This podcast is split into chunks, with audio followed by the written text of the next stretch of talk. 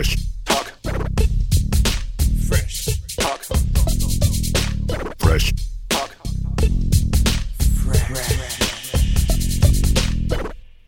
אפשר להגיע לשלב שבו נדבר על הרעיון הראשון שלי עם בר תימור. ברור, אה, בשביל מה אנחנו פה? מחוץ לזה, אני- קריית אליעזר. כן, נכון? כן, החוץ שם. זה, והיו כמה, אני עשיתי, זה היה הגוגל שלי, של לנסות להיזכר מתי ראיינתי אותך פעם ראשונה. וזה גם היה בדיחה, כי כל איזה ארבעה שבועות שלא היה לי על מה לכתוב במדור הכדורסל של ידיעות חיפה, אז, אה, אז אה, טוב, נו, אז בוא, אז בוא נציק לבר שוב. אז אה, אה, כתבת בידיעות חיפה? אני, מה ש...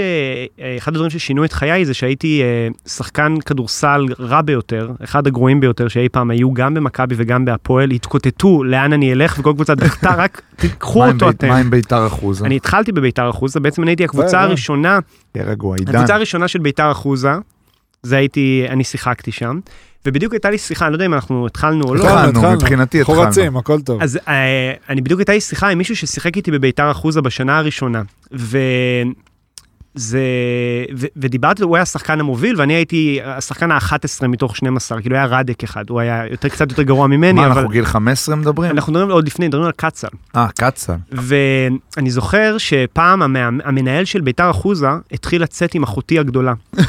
ואז הוא אמר לי, לקחתי לשיחה, הוא אמר לי, טל, תשמע, אה, זה שליאת ואני יוצאים, זה לא, זה לא ישנה את המעמד שלך בקבוצה. ואני אמרתי, למה לא? מה? איך אתה... רגע, מה עוד צריך לקרות? עם כל כאילו? הכבוד, אתה שוכב עם אחותי. כן. למה שזה לא ישנה את המעמד שלי? לא, שזה לא ירים אותי. בדיוק. זה- קורוטציה. אתה צריך אחוזים במועדון מבחינתי אה, אם הוא זה יוצא. עם אחותך. זה, זה היה, ושתדעו לכם באמת שזה אחת החוויות המכוננות בחיי, להיות שחקן ספסל בכדורסל, הייתי ככה עד גיל 16, ובאיזשהו שלב כאילו נהייתי כזה עוזר מאמן לא רשמי, כי הבינו שהיכולות שלי הן לא בצד של המגרש, ואני הפקתי מלהיות שחקן ספסל הרבה יותר מחבריי המעולים, שכולנו היינו בטוחים שהם שחקני NBA כשהיינו בכיתה ה' כן, או ו'. או ז' או ח', ו- ואין לך את הפרופורציות, כאילו, להבין שאולי מכולם, מכל החמש שנים שפה, אולי יצא בר תימור אחד. כן. אין לך אז את, ה, את ההבנה הזאת. ואני, שהייתי שחקן ספסל, זה היום נגיד שאני קולנוען, וחלק אדיר מהדבר הזה זה לחכות לתשובות, אני יודע שיש לי יכולת הכלת, אה, ל- יכולת המתנה שלגמרי זה מתחיל משם. מה- אשכרה. כי הספורט נתן. לו, אתה מבין, הוא חווה אותו כ... כן. לא ככוכב, אלא ההפך. אנחנו מדברים ו- פה הרבה על, על- לא, תמשיך. כן, על אבל- מה הספורט נותן, וכאילו כן, ערכים, כלים וכלים והכל. זה, אני הייתי כתב בבלייזר, ואחת הכתבות שהכי נהניתי מהן היו שתיים, אחת על כדורגל ואחת כדורסל. אחת הייתה עם עידו קוז'יקרו, לקחנו, רציתי לדבר איתו על איך זה מרגיש לחיות מתחת לסל. כאילו לחיות 15 שנה בין בתי שחי של שחקנים אמריקאים, ולחכות לכדור שיפול מטבעת. ואני אומר את זה בלי קשר לזה שזה טקסט ביוזמתי, שהוא מהטקסטים הטובים ביותר על ספורט שראיתי, ודעתי כל שחקן כדורסל צריך לקרוא, כי עידו הוא גם הכי מצחיק בעולם, וזו הייתה חוויה מדהימה. והטקסט השני, שהוא ממש מכונן מבחינתי, היה אה, כתבה על שוערים שרוב הקריירה היו שוערים מחליפים. וזה זה היה מדהים, זה פשוט כאילו אנשים שחיים באיזה ציפייה, ש, כאילו, אתה יודע, אני יכול לדבר איתך על זה, אני... אני... בוודאי, אנחנו נדבר על אני, זה. אני רוב הקריירה שלי שוער ראשון, כאילו רוב מוחלט, אבל uh, שטעמתי מהשוער שני, כי אני בתור ילד קפטן, uh, נבחרות, בלה בלה בלה, כל הסרט, אתה יודע, uh, חושב, בטוח אמרתי את זה פה כבר, שאני הכי טוב בעולם עד גיל 20. בטוח, כמו שתיארת על שחקן NBA, אני אומר בואנה, קסיאס פורש ב-2000 וזה, אני אהיה בן 19, אה, גיל 23, אני בריאל, כאלה. וכשאתה על הספסל בתור שוער שני, זה, זה נקודה יפה שהצלחת לראות אותה. כי גם עוד פעם דיברתי על זה פה הרבה, אבל לא, אתה כאילו, לא. אתה, אתה בין להתפלל שיקרה משהו למישהו, כאילו בין לא לרצות להתפלל כי אז זה קרמה רעה עליך, לבין להיות מוכן, לבין בואנה איזה רעב אני משעמם פה, אני מת לשחק, לבין כוס עמק, איפה אני עכשיו, כאילו, תן לשחק, תן לעלות. זה הכי מעניין שיש, זה תווית ממש מעניינת. והם חווים את המשחק מאיזה לבל אחר, השחקן אה, ספסל רגיל, הסיכוי שלו לשחק הוא מן הסתם, ברור. ושוער שני, אני לא מדבר על מישהו שעושה את זה שנה, אני אומר, אני, אני תפסתי כמה שהיו 10-15 שנה, אה, תום אלמדון, כאלה. הוא היה אחד המרואיינים, כמובן, וזה איזה זה שם. ריתק אותי. זה היה... רגע, זה היה בבלייזר, שתי הכתבות היו כן, בבלייזר? כן, הכתבות, ה- הייתי עיתונאי איזה תקופה, חוץ מלראיין את בר תימור, שזו הייתה זכות גדולה, אולי פסגת הקריירה. אלה אחת מן. הפסגות. אה, זה מצחיק, קראתי בוויינט שאמרת שעכשיו כשאנשים מסרבים לך להתראיין, אז אתה מבין מה עברו עיתונאים מהצד הצד השני.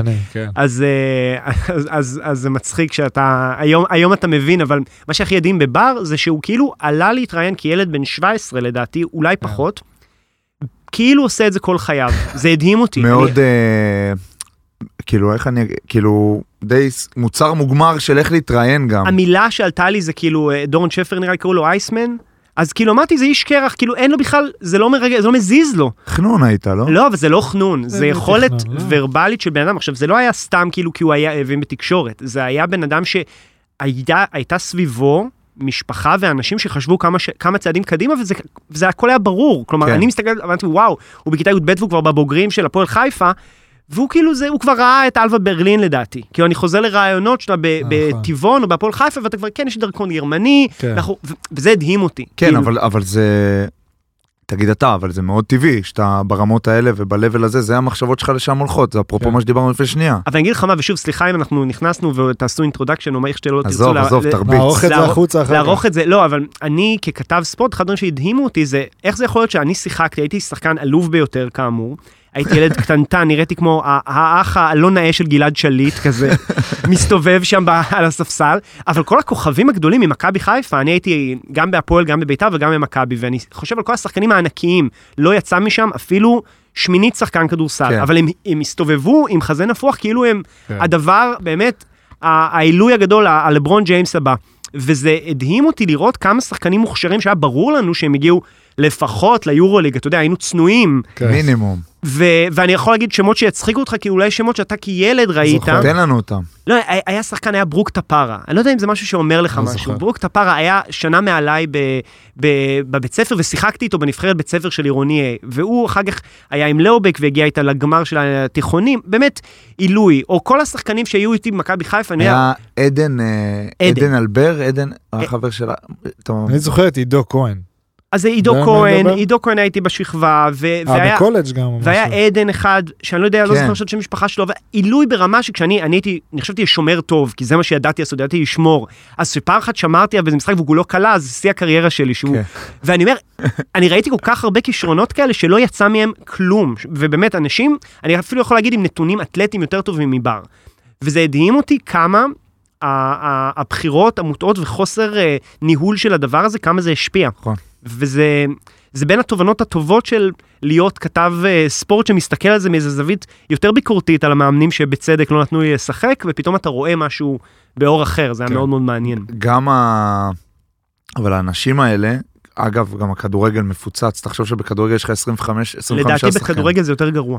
ויש לך, כן. ברור, כי החזה הנפוח, הוא הולך למחוזות כבר יותר כאילו פוזאיסטים וזה מאשר כדורסל, כדורסל זה עוד יחסית צנוע. כדורגל בגיל צעיר אתם כבר מאוד שם כזה. כן, וזה גם אנשים שהם יותר, אתה יודע, ומלא שמות של אנשים שחשבת שהם יהיו, אתה יודע, בשנתון. שלך וזה, ואין אף אחד בסוף. אתה יודע, אני מסתכל אחורה הרבה פעמים, אה, ומסתכל איפה הייתי כיתה י' וי"א, י"א זאת פחות היה לי, אבל בי' היה לי איזה קטע כזה שהייתי בשתי ליגות, שיחקתי גם בליגה של היהודים וגם בי"בתים.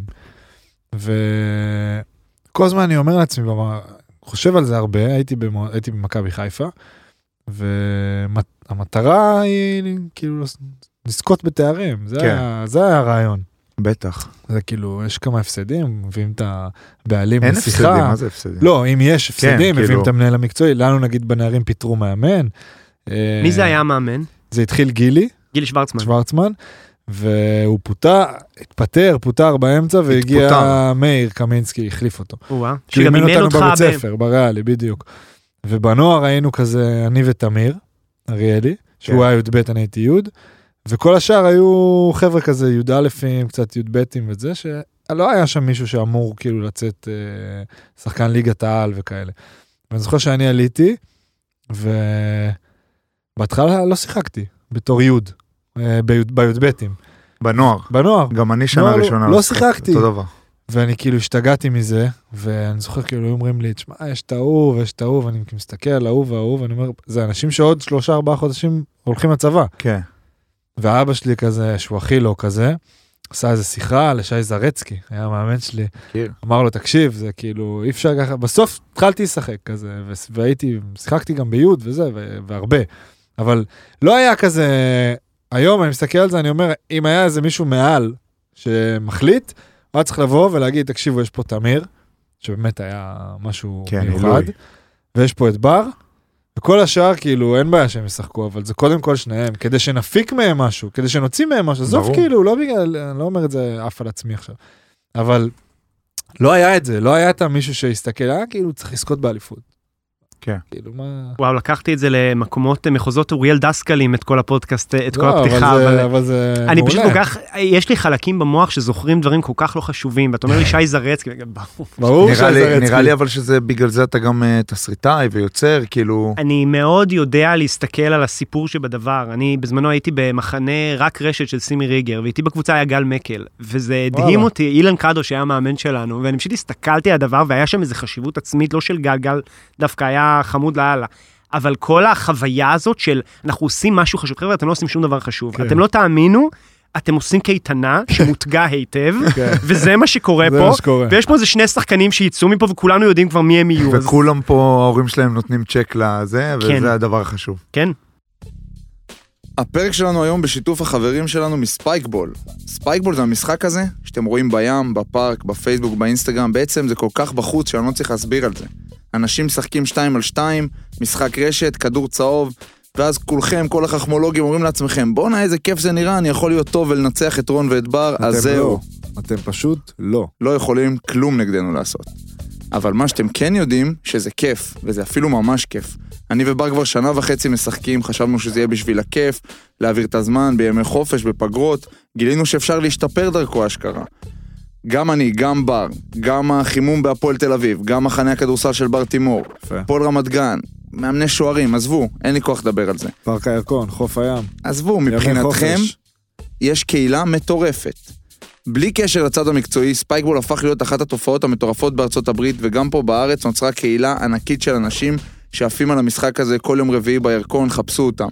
אז אם אתם טובים עם הידיים, בעיקר כמו בר, היי, ואם אתם טובים בראש, כמו פיש, היי.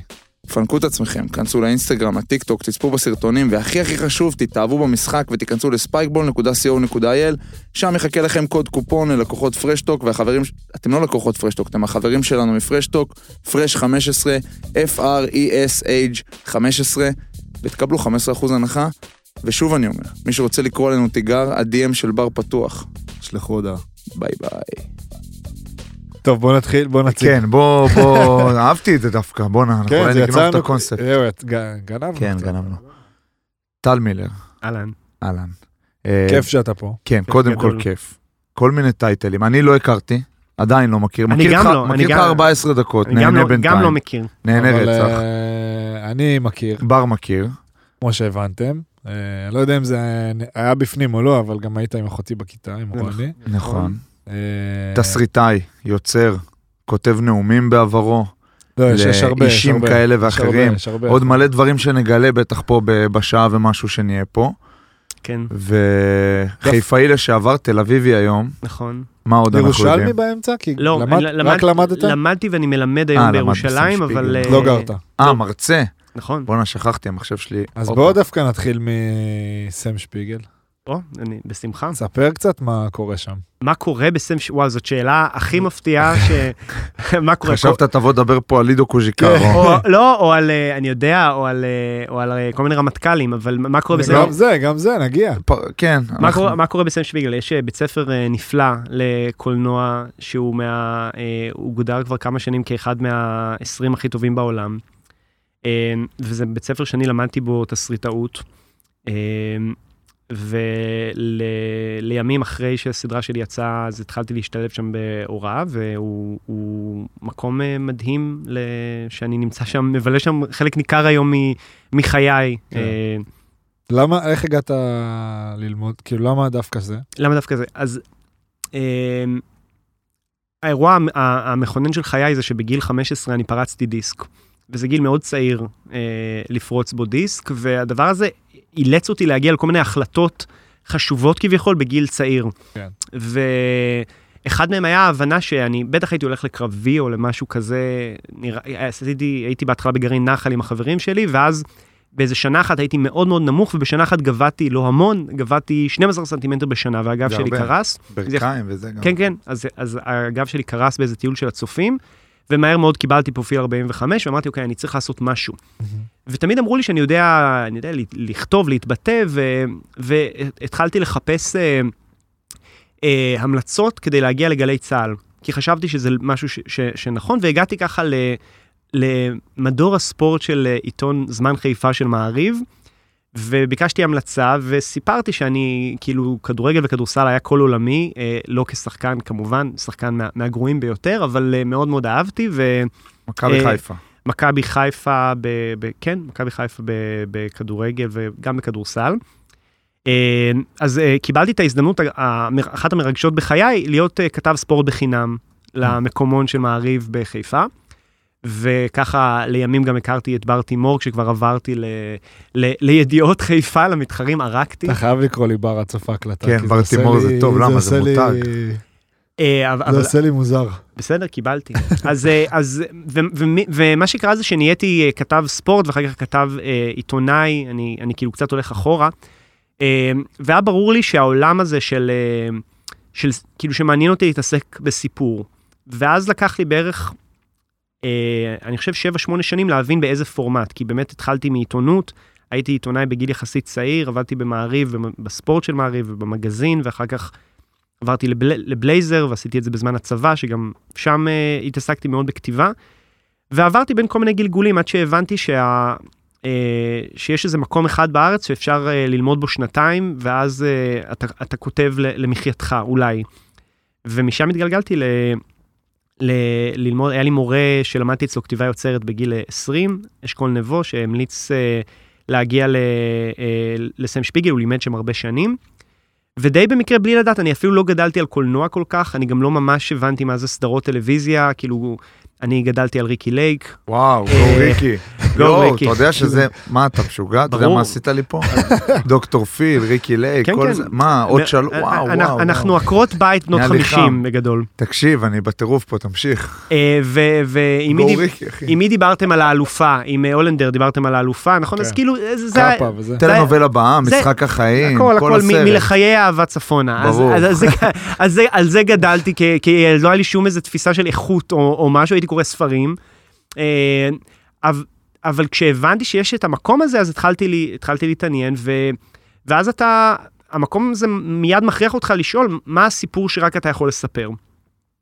וזו שאלה שהיא מאתגרת, כי אתה, אתה לא באמת יודע, ואתה כולך בליינד ספוט אחד גדול, ואז אתה מסתכל אחורה ואתה אומר, hmm, מה היה יכול להיות? אה, מסתכל פנימה אפילו, זה כזה. מסתכל, לאח... מסתכל פנימה ומסתכל אחורה ושואל מה הדבר, מה הסיפור שרק אתה יכול לספר, או שבעיקר אתה. ו... וזה זה, זה צומת uh, סופר משמעותי, כלומר זה, זה, זה מקום ש... שהכריח אותי לשאול רגע מה, לא, לא מה, מה הסיפור שלך באופן כללי, אבל מה הספציפית, איזה סיפור אתה יכול לצאת מפה ש... ש... שכמוהו uh, רק אתה יכול לכתוב. כן. וזה מצחיק, כי יצאתי מסם שפיגל עם שני פרויקטים, סדרה שלימים הופקה ושודרה, קראו לה ויקי ואני, וסרט שהיום הוא בצעדים הראשונים של ההפקה שלו בניו יורק, סרט אמריקאי. וואלה.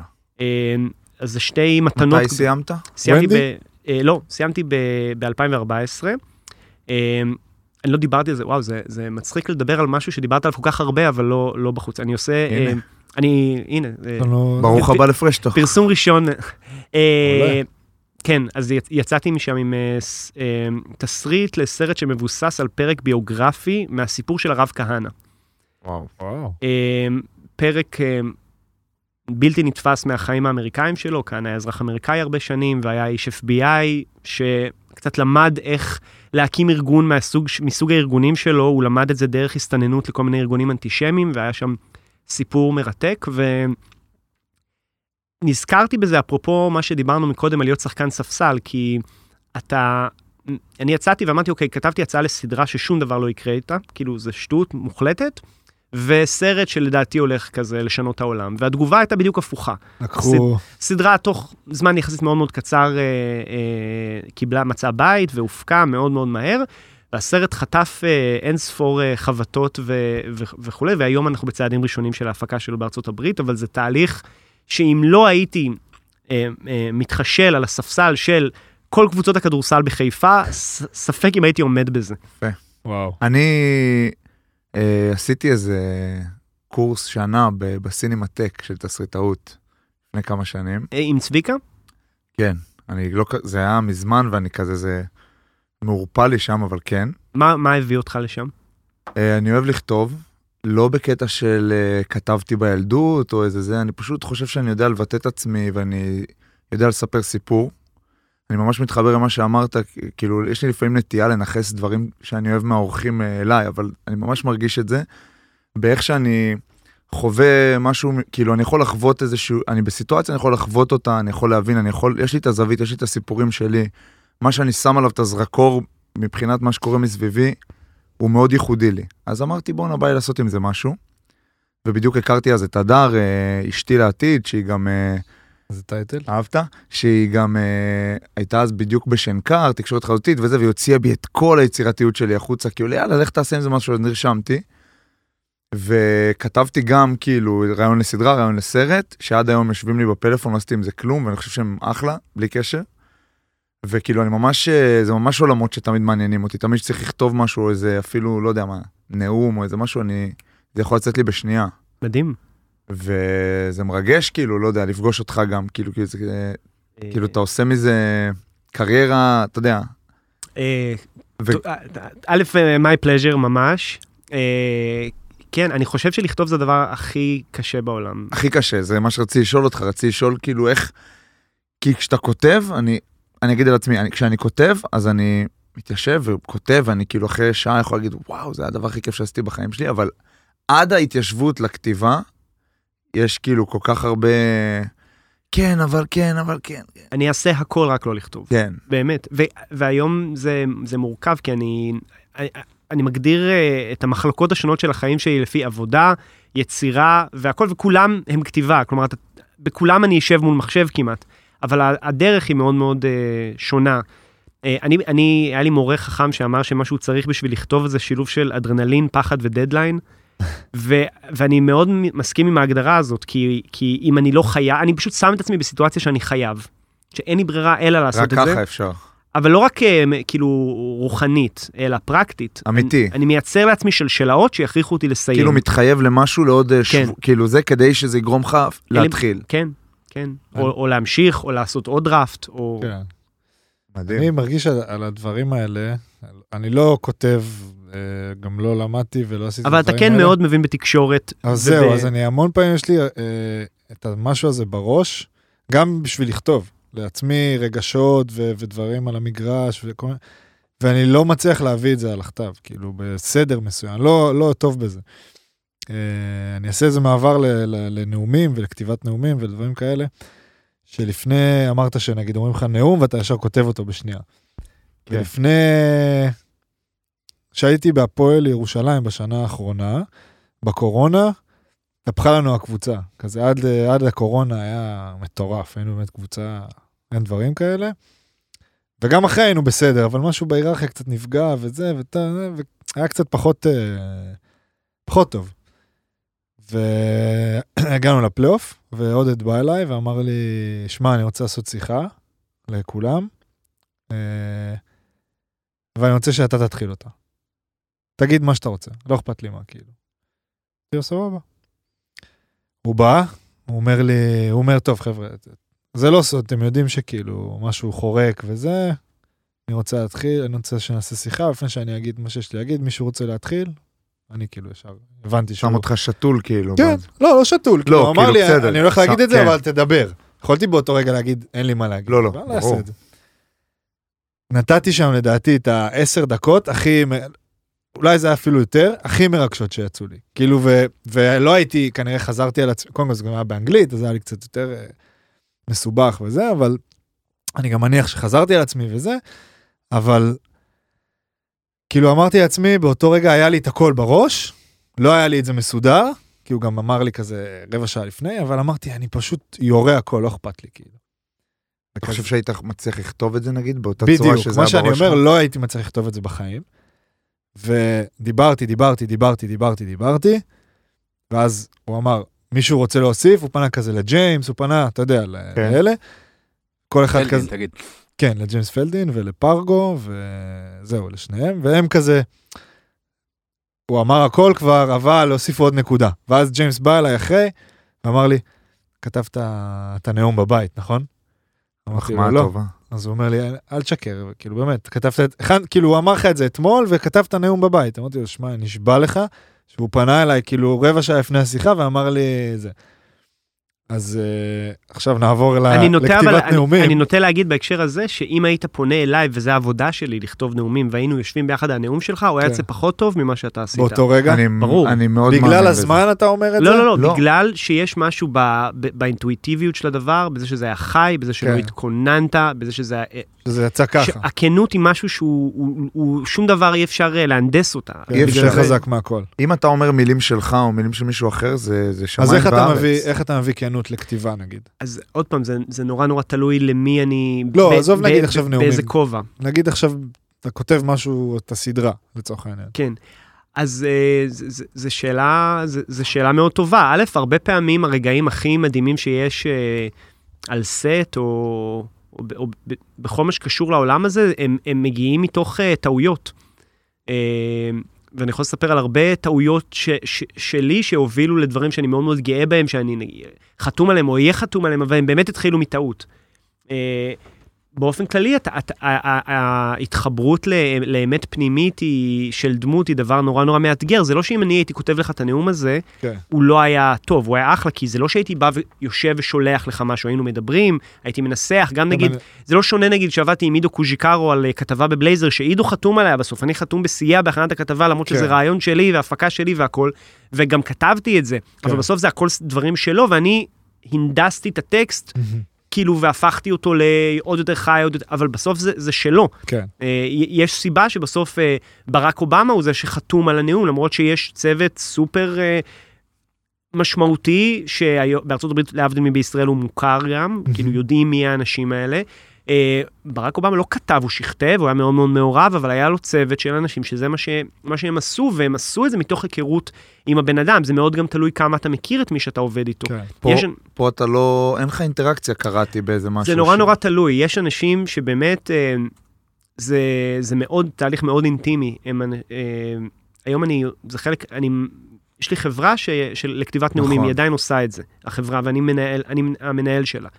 אה, היום בהשוואה ללפני, כשהתחלנו, הלכנו מאוד מאוד למקומות הפוליטיים, היום אנחנו כמעט לא שם, אבל עדיין יש אנשים שאני פשוט מחבב, אז אני עוזר להם כשהם מבקשים ממני, ושם זה תהליך שהוא הוא עמוק והוא משמעותי, אתה מכיר את, ה, את, ה, את הבן אדם, אתה יודע איך הוא מדבר, זה אתה תהליך חייב אחר. להתאים את זה למה שהוא היה אומר, אם הוא היה יודע ברור. לכתוב את זה ברמה. אני אומר, אני אומר שנאום טוב הוא נאום שרק בן אדם אחד יכול להגיד בזמן מסוים, ו- ובנקודת זמן מסוים, ו- וב- ובאירוע ובסיטואציה כן. ובמקום, כי אחרת זה פשוט, כי הגנריות היא בדיוק מה, ש- מה שהופך את הדבר למשעמם, והסיבה נכון. שהנאום של בר היה מדהים, זה כי הוא, הוא בא אותנטי. מהבטן, והוא היה הכי אותנטי, וגם אם היינו יושבים ביחד ומנסחים אותו, זה היה יוצא... זה היה יוצא פחות טוב, אני משוכנע בזה, לא כי אני ממעיט מהערך שלי או של פשוט המקצוע הזה. שזה בא ככה זה הכי... וכל, כן, וכל בן שאני עבדתי איתו, ברגע שהוא גרס את מה שכתבנו ודיבר מהלב, לרוב זה היה הרבה יותר טוב ממה שכתוב. מי יש שמות? קצת name dropping? שמות, אז, אז אה, בלי יותר מדי להיכנס לזה, אז עבדתי עם אה,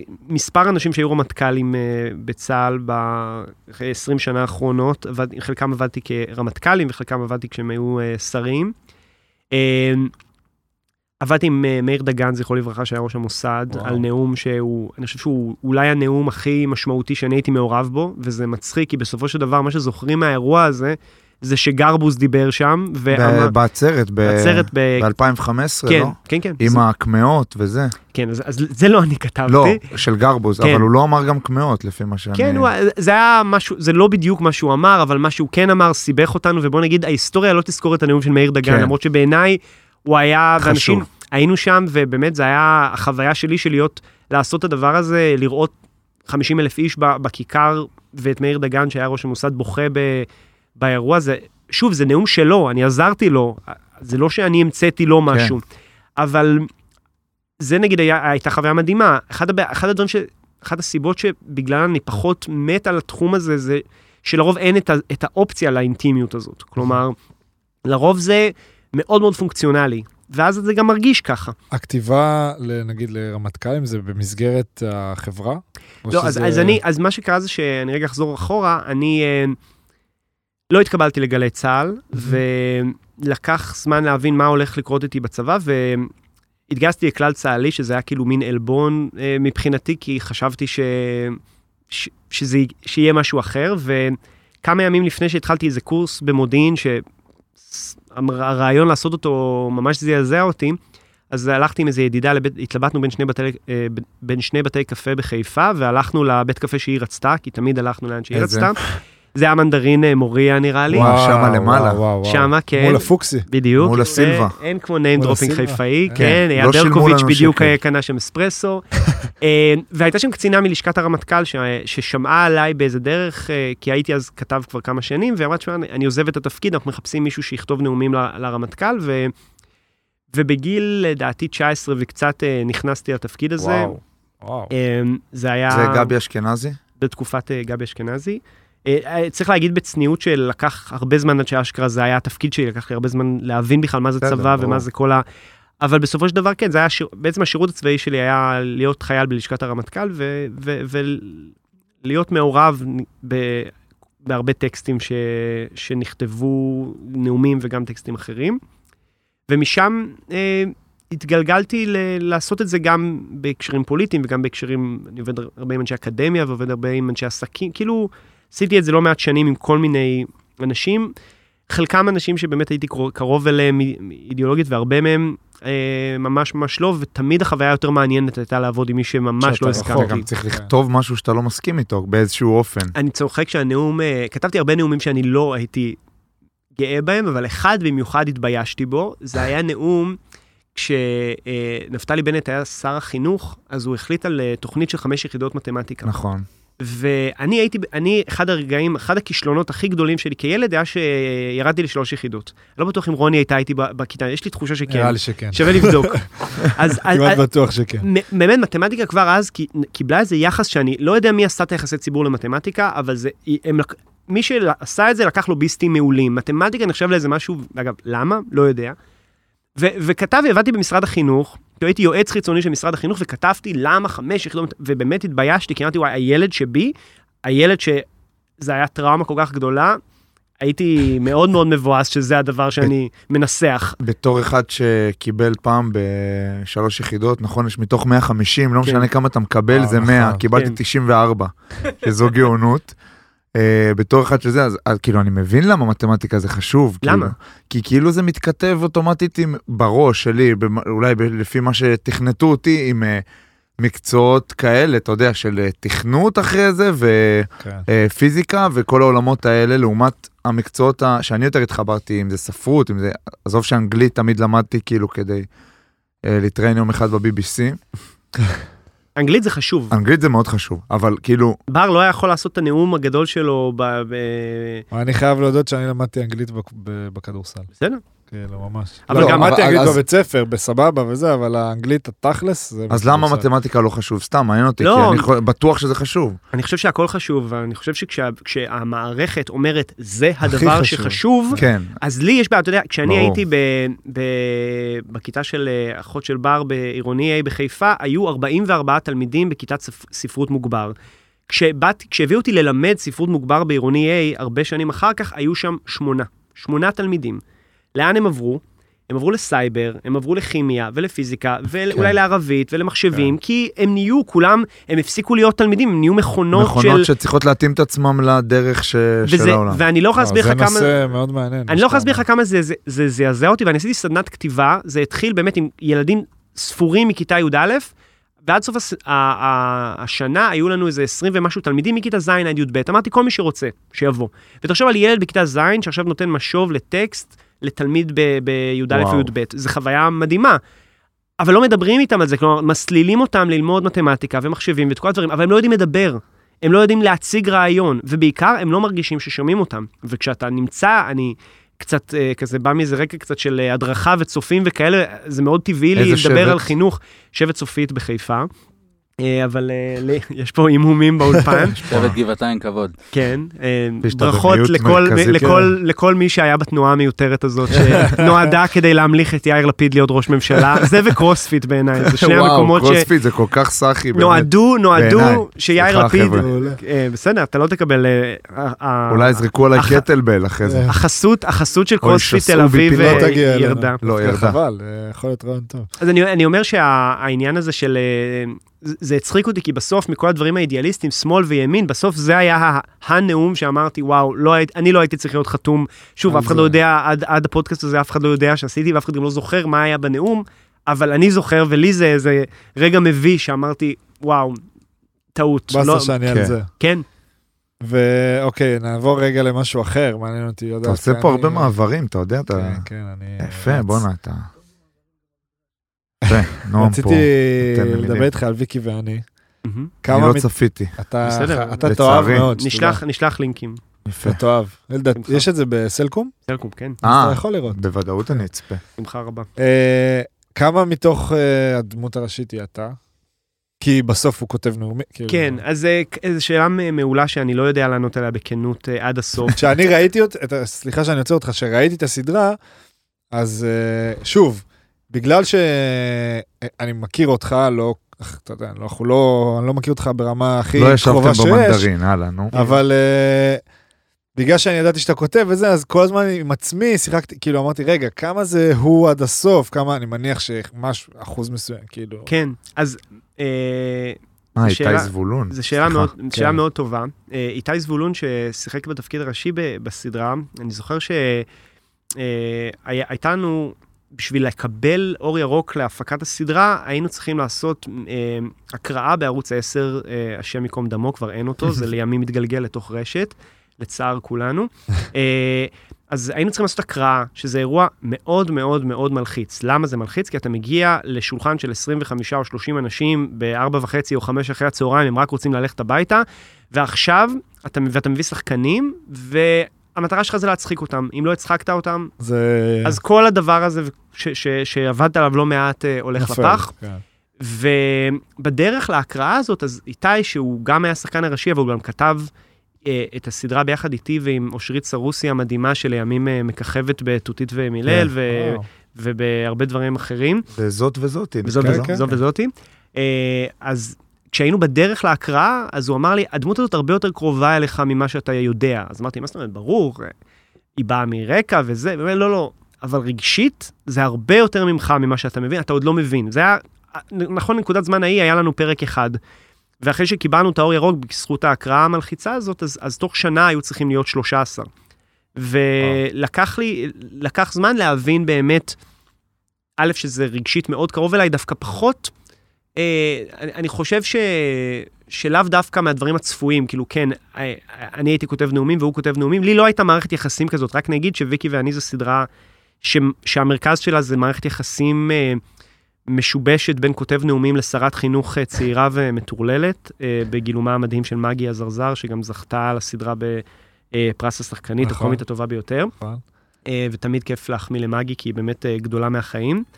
אה, לי לא הייתה מערכת יחסים כזאת עם, עם, עם, עם מישהי שנהיית אה, מנטורית. כלומר, אני, האנשים שאני עבדתי איתם, היה משהו דווקא מאוד פונקציונלי ולא רגשי. כן. והמחשבה הייתה, מה, כאילו, איך לעשות קומדיה רומנטית שא', אין בה רומנטיקה, וב', היא אה, בעולם פוליטי, אבל היא לא סאטירה פוליטית. כלומר, הפוליטיקה זה ברקע, כי תמיד כשבאתי למכור את הסדרה, אז אמרו, אה, זה כמו פולישוק. פולישוק. אמרתי, לא, פולישוק, שזה דבר אדיר, זה ממש פוליטי. זה סאטירה פוליטית פר כן. אקסלנס, וגם הסדרה האחרונה שהספארי עשה, מאוד באה להגיד שפול... כאילו בואו נראה לכם את הפוליטיקה, ואותי הפוליטיקה מעניינת, אבל היא עניינה אותי בתור, אה, בתור נוף, לא בתור הדבר עצמו. כן, כן. לא באתי, כאילו באמת רציתי לספר סיפור על, על מערכת יחסים, וזה זה, זה בהשראת כל מיני מערכות יחסים מקצועיות ואישיות ש, שהיו לי. אה, אז, אה, אז כן, אז הרבה מהם, הרבה מהדבר הזה זה שלי, אבל גם כשאתה עובד עם שני שותפים כל כך מבריקים, אז, אז הרבה גם דברים מגיעים מהם ומרעיונות שפשוט הגניבו אותנו, ו, וזה היה מין לונה פארק כזה מדהים של שנה, ש, ש, ש, ש, ותקופה שאני מאוד מאוד... אה, כתבתם את זה ביחד? כתבנו את זה ביחד, כן, זו סדרה שאני עצרתי, והם היו, אה, בעצם אני שאלתי את עצמי אחרי שקיבלתי, כש, כשהתקדמתי, אמרתי, מה, מה חסר לי? ואני הערצתי את איתי זבולון, כאילו, המון שנים, איתי הוא גם חיפאי, למי ש... עוד מימי ויתרתי בטח. עוד ימי ויתרתי, ו- ו- וכמובן, ויניר האחמש, כמובן, זה ה... והוא הוא באמת, אה, אדיר. אני זוכר שנסענו ביחד לח- לחיפה במונית שירות, נפגשנו במקרה במונית שירות, אני, אני ראיתי את כל ההצגות שלו, כי הוא שיחק, ב, הוא היה בניסן נתיב עם אה, אה, רועי גורי, שהיה אה, אז אה, בן זוג של אחותי, אז ראיתי את כל ההפקות, ופשוט הייתי מסתכל, הוא ומגי היו באותה כיתה בניסן נתיב, ופשוט אמרתי, וואו, השניים האלה הם מדהימים. אז היה לי חלום, באמת זה היה חלום לעבוד איתו. וכשהוא היה בפורטוגל, הוא גר כמה שנים בחו"ל, גר בפורטוגל וגר במקסיקו, ואני, אחד. אחד השקרים שאני הכי גאה בהם ששיקרתי, זה שכתבתי לו מייל, תשמע, יש לנו הקראה בערוץ 10, ההפקה תשלם לך על הכרטיס. והוא אמר, אוקיי, טוב, ההפקה, עכשיו הוא לא היה מגיע, הוא לא היה מגיע אם הוא היה צריך לשלם, והוא גם לא היה מגיע אם הוא היה יודע שאני אשלם את הכרטיס. אשכרה. וכמובן ששילמתי, ואני אומר לכם, לא הייתה אף הוצאה ולא היה אף שקר שאני גאה בהם כמו על ההוצאה והשקר מדהים. הזה. כי באמת הבנתי שחסר לי מישהו כמוהו, גם כדי להעיר בליינד ספוטים וגם כי איתי הוא פשוט איש נורא נורא נורא מוכשר ונורא מצחיק. ואושרית, ברגע שהבנתי שאני כותב על, על שרה שהיא היא ממעלות תרשיחא והיא באה מבית מזרחי ו, ו, ו, וקצת מסורתי, אמרתי, אני לא מכיר משפחה כזאת. צריך את הזווית הזאת. כן, ואז יום אחד הייתי בסדנת כתיבה והגיע באיחור מישהי שנכנסת, ואחרי איזה חצי שעה שהמרצה אסף ציפור דיבר על דרמה וטלוויזיה, היא, היא מסתכלת עליי ואומרת לי, זה לא שיעור גיטרה פה? ואני אומר, מה? אה, ואני נכנסתי ללחץ כי גם הייתי אסיסטנט, ואז אמרתי, אולי אני צריך לעצור את השיעור כדי שהיא תלך, ואמרה, לא, לא, זה בסדר, עזוב, אני, זה מעניין, אני אוהבת סדרות, ראיתי חברים, ואני כזה, וואו, אני נכנס ללחץ. ואחרי מלא זמן אני מסתכל עליה, ואני אומר, אין לך גיטרה, ויש לך לפטופ. והיא אמרה, נכון. אז אמרתי, אוקיי, את הולכת לעבוד איתי על. סדרה. והיא באמת, כאילו, זה, זה ממש היה רגע של לראות גאונות קומית, בכלל בלי מאמץ. אז אמרתי, אוקיי, את חייבת לכתוב איתי, ו... וזו הייתה שנה מדהימה שעבדנו על הדבר הזה ביחד, ו... ובכנות, אני אדם אה, שמפלרטט עם נוסטלגיה לפעמים, אבל אין אף תקופה שהייתי חוזר אליה, כמו התקופה של לכתוב עם השניים האלה את הדבר הזה, כיף. זה היה, וואו. זו הייתה חוויה סופר מדהימה ושוות ערך להרבה שנות טיפול פסיכולוגי, אה, ואני אוהב פסיכולוגים, יש לי אימא פסיכולוגית, אבל זה היה יותר משמעותי, אני חושב, אה, להסתכל עליך, על עצמך מהזווית הזאת. איזה יופי, אני, אני רציתי לשאול גם, לשאול, להגיד שכאילו, נראה לי כל מה ש... נגיד הדברים שאני כתבתי עוד פעם, אני, זה כמו שאתה תגיד לי שאתה משחק כדורגל בשכונה, שאתה שוער בשכונה וכאילו, ו... זה, אז, אז כאילו גם אם אני לוקח דמות ומביא משהו ממני אליה, אז כאילו, אתה יודע, בסוף אתה, זה לא מדויק 100%, אני מביא בה קצת מחבר וקצת מפה וקצת משם ויוצק את זה לתוך איזה משהו אחד. ברור, וגם אה, מה שמדהים זה שבמציאות קורים דברים שכשאתה מעלה אותם על נייר, הם נראים לא אמינים. מופרכים, אבל כן. המציאות היא יותר מופרכת מהכל. זה ברור, וזו קלישאה שהיא מאוד נכונה, יש סיבה שהיא קלישאה, כי באמת קורים דברים, נגיד סתם צירופי מקרים, קורים לנו כל הזמן, שאתה בתסריט, שאתה תראה, אתה תגיד, אה, באמת, כן, במקרה הוא היה צריך, מה, אותה והיא בדיוק פתאום עברה. אתה תצא ואתה תראה עכשיו מישהי כן, שדיברנו עליה. אתה מזהה את כאילו. התפרים התסריטאיים, אבל, כשזה, אבל במציאות זה קורה כל הזמן, כל ואתה. בשוק ואתה אומר, וואו, אני לא מאמין שזה הרגע קרה. אז כן, אתה כל הזמן צריך גם להמציא את עצמך, גם כשאתה כותב דמות שיש לה אה, משהו לגביך, אבל גם כשאני כותב אה, על, על אדם כמו כהנא, שהוא הכי רחוק ממני שאפשר, אני שואל איך אני יכול להמציא משהו בעצמי דרכו. כלומר, איך אני דרכו אומר משהו שאף אחד לא ידע עליי. כן. הוא שלך. והרבה יותר קל, זה הרבה יותר קל לעשות את זה בגלל הוא ש... כמו, הוא כאילו, אתה יודע, הגשר, אה, זה כדי להביא הוא את עצמך. תחפושת, והוא תחפושת מדהימה, כן. אבל אני, בחוויה שלי אני כותב את עצמי, אני, אני צריך לעשות תחקיר של שבע שנים בשביל זה, ואני עושה. ואני תחקירן מאוד מאוד אה, יסודי ב- בעבודה שלי, ותמיד, גם כשכתבתי על עצמי, ראיינתי המון המון אנשים לתחקיר, וזה עזר לי מאוד, כי אתה גם צריך איזה, איזה, איזה שיקוף של האנשים האחרים, וזה מאוד אפקטיבי, אבל בסוף, בסוף, בסוף, אתה מנסה לספר משהו עליך. ו- ו- וכל פעם יש תחפושת אחרת, אז בהתחלה עשיתי את זה עם סדרה שהיא יחסית ביוגרפית, אפשר לחבר אותה אליי, והרבה מהדברים באמת קשורים אליי. אבל הדברים הבאים שאני עושה היום הם דברים שעל פניו מאוד רחוקים ממני, כן. אבל ועדיין. אבל יכול להיות שהם גם קרובים ברמה של ויקי ואני, או אפילו הכי- יותר. אפילו יותר. ואני אגיד לך גם. למה, בגלל שאני יכול להרשות לעצמי להיות כנה ברמה ש... אף אחד לא יחשוב. כן, כי זה לא הכותב נאומים שכתבת. ואתה אומר, רגע, שיחשבו שזה אני, פה אתה מתפוצץ, זה הכי לא אני, זה ברור. דמות אחרת. זה כמו שדיברנו אז עם יניב, הוא אמר שכזה, יניב ביטון אמר אה, שהוא בתחפושת בארץ נהדרת, אז נורא קל לו, העלינו כמו בפורים, אחי, כן, כן, כמו בפורים, הוא כזה. זה לא אני, אבל זה אני. כן. אני חייב להגיד בהקשר הזה שפשוט בחרתם אנשים אה, שאותי ריתק לשמוע, ואז אמרתי, וואו, זה, זה מדהים, כאילו, האנשים שבחרתם, זה, זה, זה, זה הדהים אותי, כאילו, שאלה דווקא האנשים שעניינו אתכם, כי זה בדיוק האנשים שאותי היה מעניין לשמוע. בגלל זה אתה פה כנראה, כי אנחנו, כאילו, כשחשבנו מי, אז כל הזמן אנחנו חושבים, ואז אנחנו גם, יש את המחסום של מי יענה לנו, מי לא, ואנחנו, אתה יודע, זה, זה, אין לנו כמעט שמות, כאילו, זה לא שיש לנו עכשיו רשימה כן, של זה 100 די, אה, שמות, אנחנו, כזה, כאילו, ממש יש אנשים ספציפיים שמעניין אותנו שולפים. להבין, לשמוע. בנאי לא ענה. אהוד בנאי? הוא עוד כן, יענה, לא- הוא עוד יענה. אולי יענה, כן.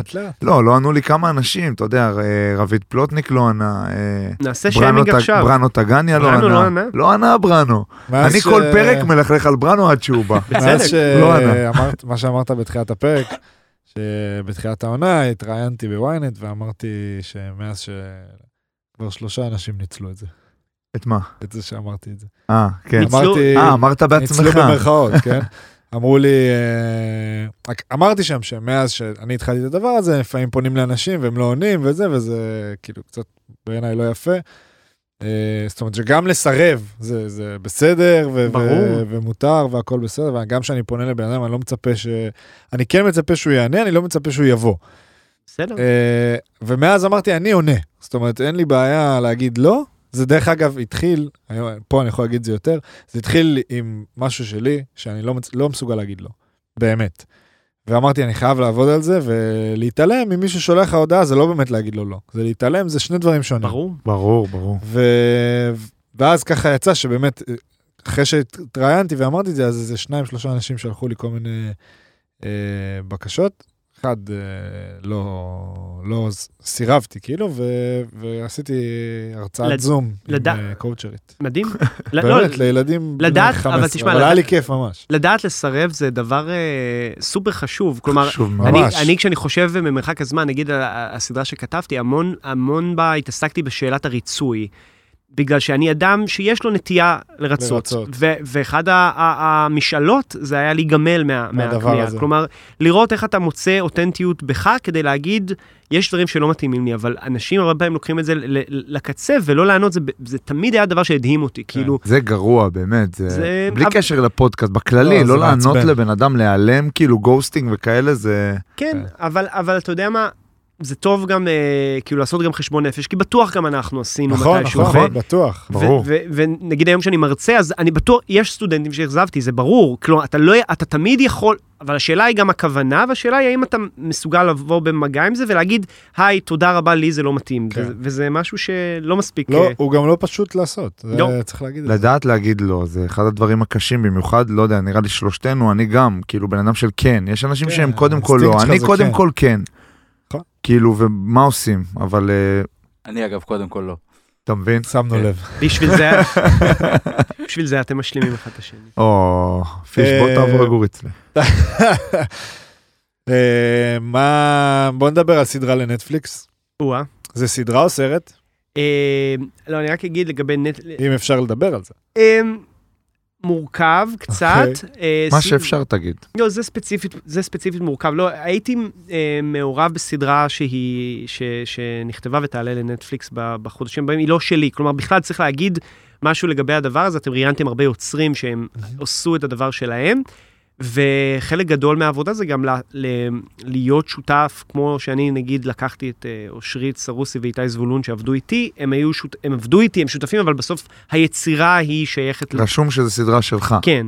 וזה לא רק עניין של קרדיט, זה גם עניין של who owns it uh, emotionally, ו- כן. ו- וזה, וזה משמעותי. אז בכלל גם, אפרופו העניין הזה של, של לרצות, זה גם, uh, ו- וגם, ושל לכתוב נאומים, זה להיות שם בתור למלא משהו פונקציונלי עבור אדם אחר, או צוות אחר, וזה...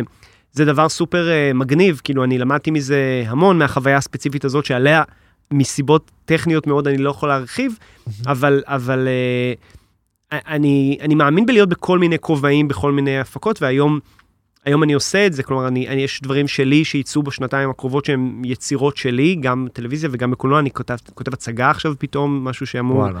אה, להיות בבית לסין, שזה דבר מוזר, כי אני הרבה שנים שנאתי תיאטרון מאוד, ובצדק.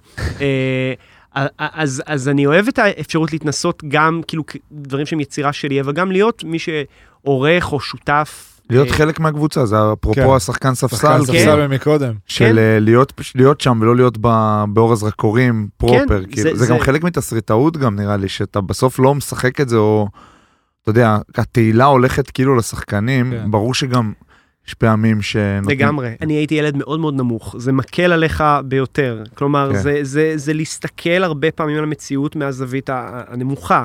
עכשיו, זה גם לא דבר טוב בהכרח, יש בזה הרבה בעיות, אה, הרבה שנות... כמו כל אה, דבר בחיים. ברור, הרבה שנות אה, אה, פסיכולוגיה, אה, הרבה, ש- הרבה שנים הפסיכולוג שלי הלכו על הדבר הזה, אבל זה, זה גם אה, קשור לזה שאני בעל מקצוע, כאילו שאני מרגיש שזה מקצוע, ולקח לי המון שנים, הייתי עיתונאי הרבה שנים, והייתי כותב נאומים, ועשיתי, ו, ולימדתי, אבל אני, אני, העולם הזה של ליצור ולספר סיפור הוא, הוא בעיניי הדבר הכי מדהים וגם הכי קשה שיש, ומהמקום הזה, כל הפקה שאני מעורב בה, בין אם זה שלי ובין אם אני שותף, או ב... או ב- לסיפור, לספר כן. את הסיפור. אז זה, זה, זה חוויה מדהימה, ו, ו, ואני שמח לעשות גם את זה וגם את זה. מדהים. ולגבי כתיבה ודברים כאלה, אז נגיד, ויקי ואני זה מאוד כזה במקום אחד. נגיד שם את נטפליקס כרגע בצד, אבל אה, מה שסיפרת על אה, כהנא, זה, זה כאילו מאוד לא קרוב. מאוד. לא בלי הכאילו, חזרתי להגיד הרבה כאילו. אה, ודיברנו פה, סליחה שנייה, דיברנו פה גם עם אה, ליפשיץ על זה, ואני חושב שגם עם פרישמן. כן. ו- והשאלה הייתה, האם תכתבו משהו פעם אה, לא קומי, נגיד, דרמטי וזה, ודווקא שניהם, אני חושב, אם אני לא טועה, אמרו שלא. שכאילו זה, זה, זה... ליפשיץ, אני ממש זוכר שזה היה כזה... אבל קומי ודרמטי זה כאילו, זה, זה יד ביד מבחינתי. כן, אבל פה זה לא הכי, גם ויקי ואני, היא, היא קומית מאוד, אבל היא לא עד הסוף, כמו יש בה גם. הרבה דברים מעבר, כאילו... א', חיים. א', א', נכון, כן. ו- ותראה שוב, אני רק אגיד לגבי אה, ויקי ואני, שהיא סדרה שהיא היא כמו אהבה ראשונה, ואני אוהב אותה גם עם הרבה דברים בדיעבד הייתי עושה שם אחרת, ו- ו- והתמודדנו עם לא מעט דברים שם. אה, זו סדרה שכשאישרו לי אותה, אמרו לי, זו, זו, זו, זו סדרה בתקציב מאוד מאוד נמוך. ה- ה- ה- הפורמט או הז'אנר גם הוא תוצר של... של של מה הערוץ הספציפי הזה יכול היה לתת לך. לתת. אה, אני בכלל, אני מאוד מעריך אנשים שהם כותבים קומים, או, או אנשים שהם כותבים ז'אנר מסוים. אני באמת, ובכלל אני אגיד משהו על, על טון, שזה דבר אה, ראוי להערצה בעיניי. אני בא ממקום אחר, אני, בא, אני שואל, כשאני, כשיש, כשיש סיפור שמאוד מעניין אותי, אני אומר, אוקיי, מה, מה הבית הנכון לו? האם הוא סרט, האם הוא סדרה, האם הוא דרמה, האם הוא דרמה קומית, איפה, מה, מה נכון עבור הילד הספציפי הזה? ואז אני אומר, מה אני צריך? עכשיו אני עושה מיני סדרה שהיא התחילה מתוך עבודה אה, של כמה שנים שלי עם הלומי קרב. ואחד מהם סיפר על אה, איזה פנטזיה שיש לו, יש אה, יחידה לקנאביס רפואי של, אה, של משרד הבריאות, והוא אמר, אני רוצה ביום העצמאות להיכנס, לשדוד את המקום ולגנוב את כל הקנאביס. ואמרתי, אוקיי, מגניב. בוא נבין מה זה אומר, איך עושים את הדבר הזה, ונכנסתי לעולמות ה-Ocean 11 שמאוד אהבתי כצופ... וואו, וואו, כצופה, וואו, אבל וואו. זה לא, זה לא משהו שהייתי חושב לכתוב. כן. ויצא לנו, באמת, בלי להעיד, כאילו מיני סדרה סופר מגניבה שבתקווה ב- ב- מתקדמת ל- ל- למקום הראוי שלה, על חלום, חבורת הלומי קרב שביום העצמאות ה-75 של ישראל פורצים לקריה ושודדים את מחסני יחידת הקנאביס. ו- וואו, זה גאוני. ואמתי, לא, איזה... זה גאוני. וזה, זה, כן, ואמרתי, איזה, איזה יופי. הזיקוקים רגע? סליחה, על ה- כאילו כדי להתמודד עם הזיקוקים, או שסתם... אה, גם, גם כי יום העצמאות זה וואחד טריגר עבורם, וגם כן. כדי לנפץ איזה, איזה, איזה, איזה מסך אה, צביעות שתמיד זה יש. ביום העצמאות, כן. אתם לא דואגים לאנשים שהביאו שהביאו ליום העצמאות. העצמאות. ממש ככה. וזה, וזה, עכשיו, כאילו, א', זה, זה כאילו, מה, מה הז'אנר של זה? זה, זה, זה? בהתחלה אמרתי, זה, זה קומדיה שחורה. או, ואז אמרו, לא, זה לא קומדיה, כאילו, שאלת הז'אנר היא, היא תוצאה של, רגע, זה הסיפור, לא מעניין אותי לספר דרמה על הלומי קרב, כי עשו ועושים את זה. זה מעניין, כאילו זה, זה הז'אנר, אם אני זה אחר. יכול להחליט מה הז'אנר זה, זה גאוני פשוט, כי זה גם מצחיק, גם עצוב, גם עם מסר, גם דרמטי, כאילו זה הכל, זה מה שאני הכי אוהב לראות, כאילו. לגמרי. אז, אז במקום הזה, אני חושב, תמיד אני צחקתי על אנשים שהיו אומרים לי, "אה, שמעתי את ההוא מדבר, ידעתי שזה אתה. אני, למה אני יודע שזה שקר? כי אפילו אני צריך לפעמים להיזכר שזה אני. למה? בגלל שהמטרה שלי זה להעלים את עצמי. כלומר, מה זה להעלים? אני יודע על כל דבר שכתבתי מאיפה גנבתי את זה. גנבתי, לא גניבה, לא העתקתי, אבל השראתית. גנבתי את זה ממשהו שקרה לי או ממה שקרה לאנשים סביבי, אני יודע לאתר ממש ממש טוב את הדבר כל הזה. סיטואציה מאיפה היא באה. כמעט. אבל, אבל כאילו הנה פה יש, יש משהו שאמרתי, אוקיי, אני לא יכול לספר את זה בצורה, כ, כדרמה. כמו שנגיד, אה, ויקי ואני, כש, כש, כשדיברנו על הדבר הזה, אמרתי, אוקיי, יש פה בעיה, כי, כי, כי מצד אחד זה חייב להיות מצחיק, אבל יש דברים נורא כואבים שאני רוצה לספר דרך הדבר הזה. אז השאלה הזאת של האם לכתוב אה, קומי או דרמטי, זה מצחיק, כי ממש נשאלתי על זה לאחרונה, ואני חושב ש, שהסיפור צריך להחליט. מה שנכון לסיפור הוא הדבר ש... ש, ש, שיהיה, ואם אני צריך ללמוד מה זה אומר אה, אה, קומדיות אה, אה, פשע, או קומדיות אקשן, שזה לאו דווקא הז'אנר שהייתי אומר, זה מה שמתאים לי לכתוב, סבבה, אז אני אשב עכשיו שנה, ואני אנתח כל קומדיית אקשן טובה שהייתה, ואני אבין את המנגנון, כי זה הכל מנגנון, ו... אבל- כן. אבל יש range ממש, ב- כאילו קומדיית אקשן זה נגיד אושן שאמרת, זה כן. לא, זה כאילו קומדיית אקשן אם צריך לזקק את זה, אבל זה לא, אה, אבל זה קומדיה... אבל זה לא קומדיית אקשן עם. אוון ווילסון ווינס וון עכשיו שעושים לך. משהו, אתה מבין? זה כאילו, זה, זה מעל, זה כאילו אבל אתה לא משחק יכול בעולמות להגיד- הש- של ההומור ה... אתה יכול להגיד את זה היום בדיעבד על- על אושן סתם, אנחנו בשיחה על זה, כשאין עוד, כאילו, אין עוד משהו כזה. אתה מבין מה אני אומר? כן, ואם נחפש הדברים, ש- כאילו, סתם, הזאב מוול סטריט. נכון, כאילו, אבל זה אה, מרוסי בא לספר סיפור גם... אה, זה מה שמעניין, לספר אמיתי. סיפור לא, ולהצחיק בפנים וללחוץ ו- בפנים. אני, אני מאוד אוהב את ה... קודם כל, המציאות היום היא שקומדיה היא המון המון דברים. וזה שזה קומדיה לא שולל ממך את זה שאתה רוצה לספר משהו שהוא... בגלל זה חשבתי על קומדיה שחורה, גם טרנטינו נגיד זה קומדיה שחורה בעיניי. כלומר, בוא ניקח את ממזרים חסרי כבוד, זה כאילו. בוא ניקח אה, כאילו נושא הכי נורא מלחמת כן. העולם השנייה ו- וקצת נעשה מזה צחוק. כן. בד- בדרך המסוימת וגם הדרמטית והמותחת שלו, אבל אני אומר, זה... אני, אותי כאילו, כשאני מגיע אליי סיפור, ו, ו, ו, והמון סיפורים מגיעים מכל מיני מקומות, אז אתה אומר, איזה חלום אני יכול להגשים דרך הדבר הזה. אז אני ספציפית הייתי בגיל 15 ואוטובוס התפוצץ מול העיניים שלי בחיפה, וה... ו- ב- ב-37, בקו 37, ו- והדבר הזה שינה את חיי. כאילו אה, זה... היית שם? הייתי שם ממש 15 מטר משם. וואו. אה, בפיגוע ב-37? כן, והדבר הזה הוא היה, ו- ולא הבנתי מה זה הלם קרב, כי גם לא הייתי, זה לא קרב, אתה כן. לא, אבל במקרה הסתכלתי על האוטובוס, והאוטובוס עכשיו התפוצץ. ואני אגיד משהו נורא, הפעם הראשונה שאני ראיתי אישה בלי חולצה, היה בפיגוע הזה. יואו. וזה כאילו, ואמרתי, איזה רגע מוזר, שכאילו כילד, בן בקושי 15, זאת הפעם הראשונה, כאילו, וזה גם היה מצחיק, ואמרתי, איך זה יכול להיות שיש לי מחשבה כל כך מפגרת בראש? כשאני. כשאני נמצא, זו תקופה כן. אחרת לגמרי, בתקופה ההיא לא הראו תמונות מפיגועים, כלום. נכון. לא, לא היה שום דבר כזה. לא, גם ו- אין עכשיו רשתות חברתיות, אין כלום. ואני נשארתי בזירה הזאת המון המון זמן.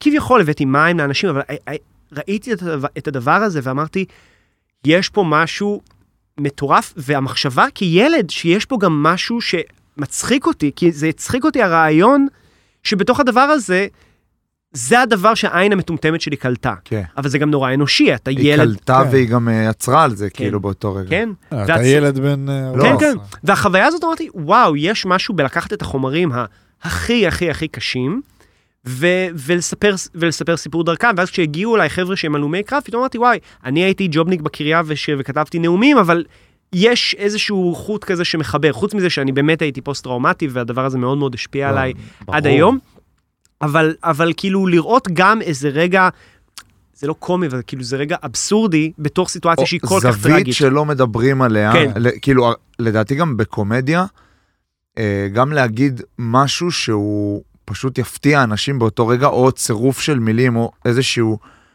משהו ש, שלא ציפית לשמוע, אז, אז זה קומי. נכון. ולבוא לסיטואציה שהיא נורא מזווית מסוימת, מזווית אחרת, זה קומי, כי אף אחד לא יסתכל על זה אף פעם, זה חדש. אז זה, זה מה ש... אני חושב שזה מה שמעניין, כלומר מה לשאול, שמעניין. לשאול מה, הדבר, מה, מה, מה, מה הזווית הספציפית, מה הטייק אוף הספציפי שאתה יכול להביא למשהו, כי נגיד החבר'ה שבאו עם הרעיון הזה, זה מצחיק, זה, זה בחור אה, תימני שמבוגר ממני ב-30 שנה ו, ועם אה, כזה חלומות אה, ענקיים, והוא הקים עמותה להלומי קרב שלא הוכרו. כלומר, לא אלה שמו... האנשים על ידי משרד שלא הביטחון. מוכרים על ידי איך משרד קוראים הביטחון. לעמותה? לעמותה קוראים הסופי. ו, וזו עמותה שבאמת מגיעה לאנשים במצבים הכי גרועים בעולם, זה אנשים שהיו במלחמות ולא הוכרו מסיבות מאוד בירוקרטיות הרבה פעמים, או כי הם לא, כי לא האמינו להם, וזה אנשים שהולכים עם טראומה כפולה, גם על הקרב, אבל בעיקר על הקרב מול המערכת שלא האמינה. זה הקרב אה, אולי יותר קשה, כאילו. ואתה רואה את האנשים האלה, ברור. וזה אחד, זה בחור בן 24 ובחור בן 63, והם עכשיו ביחד יושבים ו- ו- ו- ומתמודדים עם אותו דבר, וכ- וכשהם רצו, הם באמת רצו לספר את זה נטו מהמקום הדרמטי, ואמרתי, ואני אמרתי, זה, הדרמה תהיה הרבה יותר חזקה, כשזה גם יהיה נורא נורא נורא מצחיק. ו- ו- והייתי מבס... וכאילו זה מסוג הדברים שאתה אומר, איזה כיף שאתה יכול לתת איזה זווית שלך שהופכת, ש- שגורמת לסיפור להיראות אחרת. ואז אתה יושב איתם ופשוט כותב אה, איתם, כן, יש כאלה שזה איתם, אה, זה, אני מאוד מאמין בכאמור. עושה תחקיר כאילו. אני גם עושה תחקיר, אבל גם אנחנו, אנחנו צוות, ואני נגיד מוביל את הצוות, אבל אני מאוד, אני, אני שחקן קבוצתי, כאילו אני, כן. אני שומע והרבה הערות, ו, ו, ו, ו, והדבר הזה נוצר כי- ביחד עם, אה, עם אה, דודי זילבר שמפיק את הדבר, וביחד עם, ה, עם השותפים ש, שיש לי, ו, וזה תהליך שהוא, הוא, אני לא לבד. אה, וזה כבר אה, בהפקה? זה, כאילו? ב, זה בשלבי כתיבה. כתיבה. כן, ו, ו, ומתקדם, לא גם שם לא יכול לא. יותר מדי להרחיב, אבל. אבל זה, זה, זה סיפור שאני מאוד אוהב, אה, אני מאוד אוהב לדבר עליו, א', כי זה נושא שהוא, שהוא מרתק, וזו סדרה ש, ש, שאני חושב שצריכה להיות, לא כל סדרה אגב צריכה להיות, אני עבדתי כמה שנים על כמה פרויקטים שמכל מיני נסיבות פשוט לא קרו, ו, וזה תמיד, זה כמו, אני תמיד חושב על, אה, על ספורטאים שכאילו נפצעו רגע לפני ה- ה- ה- העונה הגדולה שלהם. אני הרצתי כילד את אה, ניר דוידוביץ', שכאילו בתכלס הפער בין כמה גדול הוא היה. לבין כמה באמת הוא, הוא, הוא, הוא זכה לקצור את הפירות, הוא פער מטורף. דיברנו על זה בדיוק על דוידוביץ', אני גם בתור שוער מכבי חיפה גדלתי עליו, וגם התאמן, כאילו כשעליתי לבוגרים זה היה השנה האחרונה שלו, אז זכיתי להתאמן איתו, שוער מטורף. והוא היה, אתה יודע, לא הרץ, אני לא, לא הייתי מהמעריצים אף פעם של אף אחד, כי אמרתי בואנה אני, אני אחליף אותך, אבל כאילו הר- הרצתי אותו בדיעבד. כן, ו- ואני חושב על, אה, כאילו, זה, אני, אני מסיים שנתיים של אה, כמה כאלו, של, של, של, של פציעות רגע לפני העונה הגדולה, כאילו, או, או של חוסר מזל ש... נדווד כזה מקבל אדום לפני הגמר בצ'מפיונס, נגיד, כאלה. נגיד, כאילו באמת רגעים שאתה אומר, וזה לא עליך, כלומר, אה, אתה כבר חתמת בקבוצה ועכשיו מביאים זר במשבצת שלך, כי כן. הייתה איזו הזדמנות, מה, מה לך ולזה, אבל הנה, זה, זה קורה. קורה. זה קורה והדבר הזה משנה לי עכשיו את החיים. קורונה פתאום, דברים. קורונה, טאק. אני ערב לפני הקורונה, היו לי ארבעה פרויקטים בהפקה, והקורונה הגיעה, וחלק מהדברים היא חיסלה, וחלק מהדברים היא עצרה מאוד. נגיד כהנא זה סרט שכבר חשבתי שאני אהיה בנקודה שצילמתי אותו. לא, אני לא אביים אותו, זה, זה פרויקט, פרויקט אמריקאי. אתה מביים גם? אמ, אתה עד רוצה? אני רוצה, ועד היום לא, לא, עד היום אה, הייתי, אה, הייתי ליד. אבל אה, אני, אני חושב שזה זה, גם שיעור שאני חוזר ל- להיות שחקן ספסל ו, ולהבין שאוקיי, זה לא יהיה המשחק שלך. אולי כן. אתה תצטרך לחכות עוד. והרבה אנשים בתחום שאני נמצא בו לא שורדים את ההמתנה הזאת, כי נגיד, אני עובד עם, יש לי שותפה, דנה לרר, אנחנו עושים ביחד סרט שנקרא ונדי, גם פרויקט שאני מלווה אותו עשר שנים, כי זה מבוסס על סיפור אמיתי מהתקופה העיתונאית שלי. וזה סרט ששם זרקור על אה, מה שקורה באגף השואות הבלתי חוקיות בכלא גבעון ברמלה, אה, שזה מין אגף שכמעט כל הנשים שמגיעות לשם משתחררות תוך יומיים שלושה, ויש תא אחד של נשים שהן היחידות בישראל בלי תאריך שחרור, כי מן סיבות בירוקרטיות אף אחד לא יודע מתי ואיך הן, הן ישתחררו. קצת כמו הטרמינל של אה, תום הנקס, שפשוט גר בשדה תעופה, אז, כן. אז ככה. וזה מישהי שאני עשיתי עליה בזמנו כתבה בידיעות אחרונות, ו- ועזרתי לה להשתחרר מהכלא. ואנחנו ביחד, אנחנו בקשר מאז. וזה פרויקט שכבר מחכה כמה שנים ל- ל- לאור ירוק מקרנות הקולנוע. זה סיוט. כלומר, כן, אתה... סיוט. כן, ואתה צריך כאילו למצוא בעצמך איזה, איזה, אני קורא לזה סבלנות אקטיבית, כי זה, זה מצד אחד להיות סבלן, ומצד שני ל- לעשות דברים בזמן הזה שכאילו יעזרו לסבלנות להיות פחות בלתי נסבלת. להתעסק אולי במשהו אחר, בעוד פרויקט ועוד להתעסק פרויקט. במשהו אחר, לגשת לפרויקט הזה מאיזה דרך אחרת. כאילו, יש דברים שאפשר לעשות. נשמע שאתה ב- בתוך מלא פרויקטים כל הזמן. כן, אבל בעיק- אני רואה בזה מצב הישרדותי. כלומר, כן. אני מונו, כאילו, אני מאמין במונוגמיה באופן כללי, אבל בשביל להגיע למונוגמיה, להגיע למצב ששנה עכשיו אתה מקבל כסף על לכתוב את הדבר שלך, אתה צריך כמה שנים, ברור, כן. לתת. אה, זה תהליך אה, מאתגר. יש לי עוד שאלה שמעניינת אותי. אה, אני פשוט אשאל אותה במקום לתאר שיש לי שאלה. זה מדהים, show כן, don't tell, כן. יפה. בתור תסריטאי, לשחרר לבמאי את היצירה שלך, כמה זה קשה, כמה זה, זה תמיד עניין אותי, כאילו, בטח יש תסריטאים שלא רוצים לביים, אבל נראה לי שאתה רוצה לביים, כי אתה מאוד מתאר סיטואציות ואתה מבין, כאילו, רוצה להיות, להחליט איך זה יהיה. אז מעניין אותי המעבר זה- הזה. זו שאלה מדהימה אה, שמעסיקה הרבה מאוד אה, כותבים. יש אה, משהו מעניין, ב- בטלוויזיה יש הגדרה שנקראת יוצר הסדרה. בקולנוע אין דבר כזה יוצר הסרט, הסרט שייך לבמאי. ו... וזה, וזה לא רק עניין של קרדיט, זה עניין של מהות, למי שייכת היצירה ברמה... בואנה, זה הזיה מבחינתי. כן, אבל זה, זה דבר אמיתי. ו, ו, ואחד הדברים שאתה לומד בתוך התהליך הזה, זה שאם היית רוצה לכתוב לבד, ושהדבר שלך הוא יהיה היצירה, אז לך תכתוב ספרים. כאילו, זה... אבל ברגע שאתה עושה, אה, אתה עוסק בתסריטאות, שזה מלאכה של, של המון אנשים, כלומר, אני עשיתי סדרה נורא נורא קטנה במונחים ישראלים, אני לא כתבתי את פאודה או משהו, ועדיין אה, קיבלו ממנה משכורת המון המון אנשים, עשרות רבות של אנשים כן. חיו את הדבר הזה במשך תקופה לא מסוימת, נגיד. ו... אז אתה מבין שזה, אחד המשימות שלך זה להפוך את זה מיצירה שלך ליצירה של המון המון אנשים.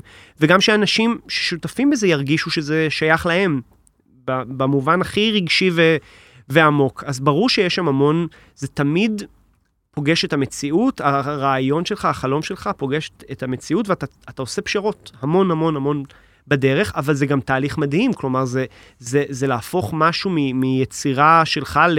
ל, ל אתה נותן לעוד אנשים להרגיש שזה שלהם, וזה לפעמים מאוד קשה. זה כמו שהילד שלך פתאום מתחתן עם מישהי, כאילו, זה, שהוא פוגש את הבמאי, יצירה פוגשת את הבמאי, אבל והם שאת- כאילו... כשאתה הולך לבחור, לצורך העניין, אתה בוחר במים.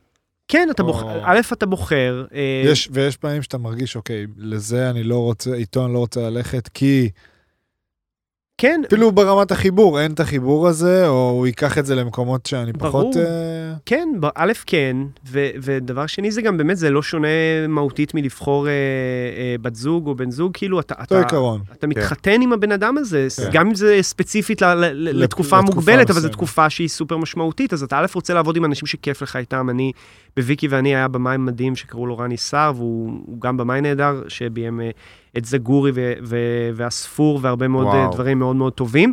ו, וחוץ מזה הוא פשוט איש מהמם שהיה מאוד uh, כיף איתו. אבל אתה כל הזמן מוצא את עצמך ב, בדילמות ובשאלות, ו, ו, ו, ואתה כל הזמן בודק, יש לי, uh, עשיתי יוגה, תרגלתי יוגה לא המון זמן, והייתה לי מורה שאמרה שהפציעות הכי שכיחות ביוגה זה של המתרגלים הכי גמישים, ושל אלה שהכי הכי גמישים והכי לא גמישים. כן. כלומר, אלה, אלה שתי הקבוצות, ו- וחשבתי שזה מאוד הגיוני גם לעולם של, של תסריטאות. אם אתה לא גמיש ולא מוכן לשמוע דעות אחרות, אתה, אתה לא תצליח, כי אתה, כי, כי אתה לא רואה את הכל, אתה לא יכול לראות את הכל, לא משנה כמה אתה מוכשר. ואם אתה אומר כן על כל דבר, אפרופו ריצוי ודברים שדיברנו, ולהגיד כן, אז אתה מאבד את הסנטר שלך. ברור. ואז אתה כל הזמן באיזה מין משא ומתן עם עצמך, איזה ויתור אני עושה, שכמה רחוק אני יכול לוותר בלי שהדבר הזה יפגע במהות של, של, ה, של החלום שלי. כן. וגם למדתי את זה דרך כל מיני חוויות שלפעמים ויתרתי במקומות של, שבדיעבד לא הייתי מוותר עליהם, זה, זה כל הזמן למידה. מדהים. אה, תהליך... אה, כל הדקה האחרונה רץ לי בראש המשפט מחזרות של... אה, שתסריטאי על הסט זה כמו זונה שנשארת לארוחת בוקר. זה, כאילו- זה, זה, זה ממש ככה, זה כאילו, שוב, מה זה ממש ככה? זה נורא תלוי במי. אני נגיד בוויקי הייתי בסט, ו, וזו הייתה חוויה מדהימה, והייתי גם מאוד מעורב גם בליהוק של השחקנים, וגם בחזרות ובהכל. ומצד שני, ב, ב, יש פרויקט, נגיד שאני חושב על סרט אמריקאי, שהסרט על כהנא הוא הפקה אמריקאית, וואלה, כנראה שייתנו לי פעם אחת לבקר בסט. כן. וזה. בסדר, כאילו, אין מה לעשות, זה, זה, זה, זה, זה חלק מהעניין. אתה, לפעמים אתה חייב להחזיק נורא נורא חזק, ולפעמים אתה צריך לתת את הדבר הזה להשתחרר ולזכור שכאילו אתה הבאת אותו לנקודת הזמן הזאת, ועכשיו מישהו, אחר יהפוך לוקח אותו לשלו. כן. וזה גם, זה גם תהליך גם מגניב. חלק. כן, לגמרי. גם תהליך קשה. מאוד, ואני חושב סתם בהקשרים של ספורט, אני חושב על, על, על מאמן שבנה קבוצה ובסוף הוא לא זה ש... אני חושב על דיוויד בלאט, כאילו סתם, אה? ב- בטח יש דוגמאות יותר מדויקות. יותם אלפרין, ממש עכשיו. וואו, מה יותר מאלפיים? הוא מנהל מקצועי, בנה את הפועל ירושלים, הלך מאמן, הוא ירד, וממש ירד פיזית, ומאמן זה עכשיו פתאום אם. הם מפטרים את הבמאי ואז כן, התסריטאי בא אבל זה- לביים. זה יותר. הפוך, כאילו. כן, כאילו, אה, כן. אני משווה את זה ליש לך ילד, ואז הוא מתפתח, ומכיר מישהי או מישהו, מתחתן איתו, ונגיד הנה, אז אה, עכשיו הוא עבר לארה"ב, אז אתה תבקר אותו פעם בשנה. כן, כאילו, זה- זה אתם שאני הדוגמה גם. אשווה את זה למשהו? תשווה, אין השוואה. יש לך? אין לא, על אה, אבל אתה יודע, מטאפורות. זה כמו בכדורסל, כן. אהה. לא, סתם, זה, זה באמת ככה, שלפעמים יש מהלך, שנגיד אני אראה אותו ככה, ופיש יראה אותו אחרת. לפי הוויכוח שהיה לנו לפני כמה ימים. לא, סתם, אבל זה כמו שיש איזה מהלך שבסוף השחקן הכי חשוב זה מי שדפק איזה פצצה בחסימה, ולא נתן לאף אחד לזוז, ומי שמסר ומי שקלע הם אלה שיקבלו את הקרדיט, אבל מי ברור. שבפועל עשה את זה, זה הבן אדם עם העבודה הכי שחורה, נכון. הכי לא, אה, אף אחד לא שם לב אליה, והוא שוער. עשה את כל המהלך. זה שחסם לקריאה. שוער הפוך של- דווקא כן. בעיניי. נכון. שוער הכי כאילו, וואו, הצלת לנו את התחת. כן, אבל אני יש הייתי הרבה... במשחק שלך הראשון, העונה, סליחה שאני זה. ואני אמר, ידעתי להבין ואני לא זה, שאתה היית השחקן הכי טוב על המגרש. נכון, אבל, אבל יש הרבה פעמים שאתה תעשה איזה פעולה והיא ת, תשכח, ולא, וכאילו, ולא גם... תקבל את ה... את ה לא, לא עניין של קרדיט, אבל פעולות קטנות שלא שמים לב אליהן, כן. ושוער יכול כאילו פתאום, ל- אתה יודע, להיות כמאמר הקלישאה ממש טוב, ו- ולא ישימו לב ואז לעשות אז טעות. דווקא הייתי אומר על שוער, מה שאתה לוקח את זה, שכאילו דווקא הפוך, נגיד, יש איזה משחק נגד קבוצה פחות טובה, ואתם מנצחים כזה 2-0, ולא היה לך איומים, וכאילו שמרת על רשת נקייה, אבל בתכלס כזה לא איימו עליך. אבל, אבל אם דקה חמישית אה, לקחת איזה הצלה גדולה. לא, אז אני אומר, נגיד, לא וזה לא זוכרים. קורה. נגיד כמעט. וזה לא קורה, או נגיד, אה, בעטו אליך פעם, אתה מבין מה אני מתכוון? כן, עכשיו כזה, לא יודע, מכבי חיפה מנצחת אה, את בני יהודה, בכוונה, כי בני יהודה לא בליגה. 3-0, וכזה בעטו לו פעם אחת לשער, אז הוא לקח את זה, אבל הוא לא באמת עכשיו, וואו, הוא שמר על רשת נקייה והיה מצוין. כן, בסדר, זה כבר... אה, אני חושב, ש... אני חושב שזה בכלל קשור ל- לשאלה של, של אה, לשחרר משהו ולשאול, האם בשביל שהדבר, האם אם אני, בשביל שהדבר הזה יהיה שלי, אני צריך להחזיק אותו ביד מה, משלב א' עד עד- שלב... עד השלב האחרון, כלומר, אני, ו, ו, וזה תהליך של, של שחרור שהוא לא רק רלוונטי ל, ליוצרים או לכותבים או ל... כל דבר. לגמרי. אני חושב שהדוגמה שלי של ההורות ניצחה ב- ב- במלחמת המטאפורות. בתחרות הדוגמאות, אני... תודה, חבר'ה. איך כל תודה. אחד ביצירה שלו. תודה רבה. זה נכון. אני חייב להגיד שהתינוק של רוני, אור קוראים לו, אני לא מצליח, אה, ל- אין לי את זה, לטפל. כדוד, אין לי את זה. לא, כדוד, אני, תשמע, אני מניח שאני דוד טוב. אני בטוח. הוא- נולדת הוא להיות דוד קטנצ'יק. בן אדם כמוך. אני לא מצליח לתפעל את האחיזה, את הזה, אני לא בסדר, זה מצליח. בא, אני... פעמיים אה, קיבל מכה שהוא היה איתי. אני כאלה כאילו בהתחלה, למרות לא, שאח שלי זה הקטן. הי- לא, אח שלי הקטן הייתי מחליף לו חיתולים, הכל, מבין? אבל היום פתאום שבא אליך איזה תינוק, אתה אומר, רגע, מה הדיבור? שאני לא אשבור אותו עכשיו. גיא, כן, אני גיא, הייתי אצלה לפני יומיים, הוא קיבל מכה בראש בגללי. בגללך? אני רק. רוצה להגיד לגבי המכה בראש, בגלל שיש לי אחיינית, אני דוד אה, כבר 18 שנה. או, ואחד וואו. האירועים הטראומטיים קרו לי בגיל 17, כשהאחיינית שלי אה, נפלה ו- וקיבלה מכה בראש בזמן ששמרתי עליה. ו... עד כמה היא הייתה? היא הייתה בת אה, שנה, אני חושב, הייתה מאוד מאוד קטנה. ואני חושב שזה הרגע שנוצר איזה ברית דמים ביני לבינה. היא היא גדלה להיות באמת אחת, ה... אחד, אחד מבני האדם המבריקים שאני מכיר, ו... והבהלה שהלכה איתי מהדבר הזה הייתה כל כך לא פרופורציונלית, כי הראש שלהם חזק ממה שזה מה נראה. שאנחנו חושבים. זה מה ממש. שהתחלתי להגיד, שגיא חבר שלי יש לו ילדה בגילי, היחיד בחבורה עם ילדה, ותמיד כאילו אני כזה, וואו וואו, הוא אומר לי, אחי, הכל טוב? היא עמידה, תהיה רגוע, הכל בסדר. אני חייב להגיד יולי. שאחותי, יולי, אם את שומעת אותנו, אחותי מגיבה בצורה. מפתיעה לכל הדברים האלה, כי היא הכי לא כזאת, כמו שתיארת את גיא אה, היא עכשיו, כאילו, והיא מגיבה היא כמו כאילו גיא. מבוהלת ועכשיו היא לא מבוהלת. חלום, בצורה קיצונית אבל, חלום, משהו מדהים. הורות בכלל גורמת לאנשים... אה, לשינויים. בטח, זה-. זה הדבר היחיד. שמשנה באמת את החיים, כאילו להתחתן, זה זה שטויות, עד שאתה לא מביא ילד. מה בא לך לדבר? מה בא לי לדבר? וואו, בא לי... אף פעם אה, לא שאלנו את זה, אמרתי יאללה נפתיע. אני רוצה לדבר על החוויה הזאת של אה, להיות ספורטאי שמרגיש שהוא לא הגיע למקום שהוא רצה להיות בו. כי אתם אשכרה נהייתם ספורטאים. ומעניין אותי, אני רוצה לדבר איתכם על קנאה. וואו, זה או. מאוד יפה. אני, פיש, תרוויח לנו עוד אה, דקות. אני. אני נורא נורא סקרן אה, במקומי היום אה, לדבר על החוויה הזאת של איך מתמודדים עם התחושה הזאת של הוא על המגרש כשאני הייתי צריך להיות, ואיך מתמודדים עם תחושה שהיא אולי לא פחות קשה, הוא על המגרש בצדק כי הוא טוב ממני. איך חיים כספורטאים עם הדבר הזה שנקרא קנאה. זה קודם כל שאלה מדהימה. כן, וואו. אה, זה, זה כאילו, זה לאו דווקא בשתי הדוגמאות שציינת, זה כאילו, זה, קינה היא, צריך לחיות איתה. אני, אני אמנם, אה, זה מה שאני עושה, אני מתפרנס מכדורגל, אני הגעתי כאילו זה, אבל החלומות שלי עוד לפניי, אתה מבין? ואני, נגיד בר לקח אליפות, עשה דברים, אני לא לקחתי אליפות, לא שיחקתי נגיד במקומות שאני חושב שאני עדיין ראוי לשחק. אז הקינה היא שנים איתי, אה, לא ברמה פרסונלית על בן אדם, אבל ברמה שהרבה פעמים, הרבה שנים נגיד, לא, לא נהניתי לראות כדורגל, כי זה הציק לי. שבואנה, אני, למה אני בליגה לאומית? אני יכול לשחק פה, אני יכול לשחק שם. ולא באמת הלכתי לטיפול או משהו להתמודד עם זה, כי אני בן אדם ש... אני חושב שבכללי אני... יעזור לי טיפול ולדבר, אבל אני בן אדם שמאוד מבטא את הרגשות שלו, שלפעמים זה כאילו מסווה של... אה, של הוא מדבר על מה הוא מרגיש, אז הוא לא צריך, לא צריך כלום, לעומת אנשים שלא מדברים על זה. וקינה היא, זה ממש התפרץ אצלי חזק כשהייתי שוער שני. כי עוד פעם, שיחקתי כל החיים, ופתאום לא שיחקתי, ובאתי להגשים איזשהו חלום, וסוף סוף חזרתי לליגת על, ולא שיחקתי, והקינה הזאת הטריפה אותי.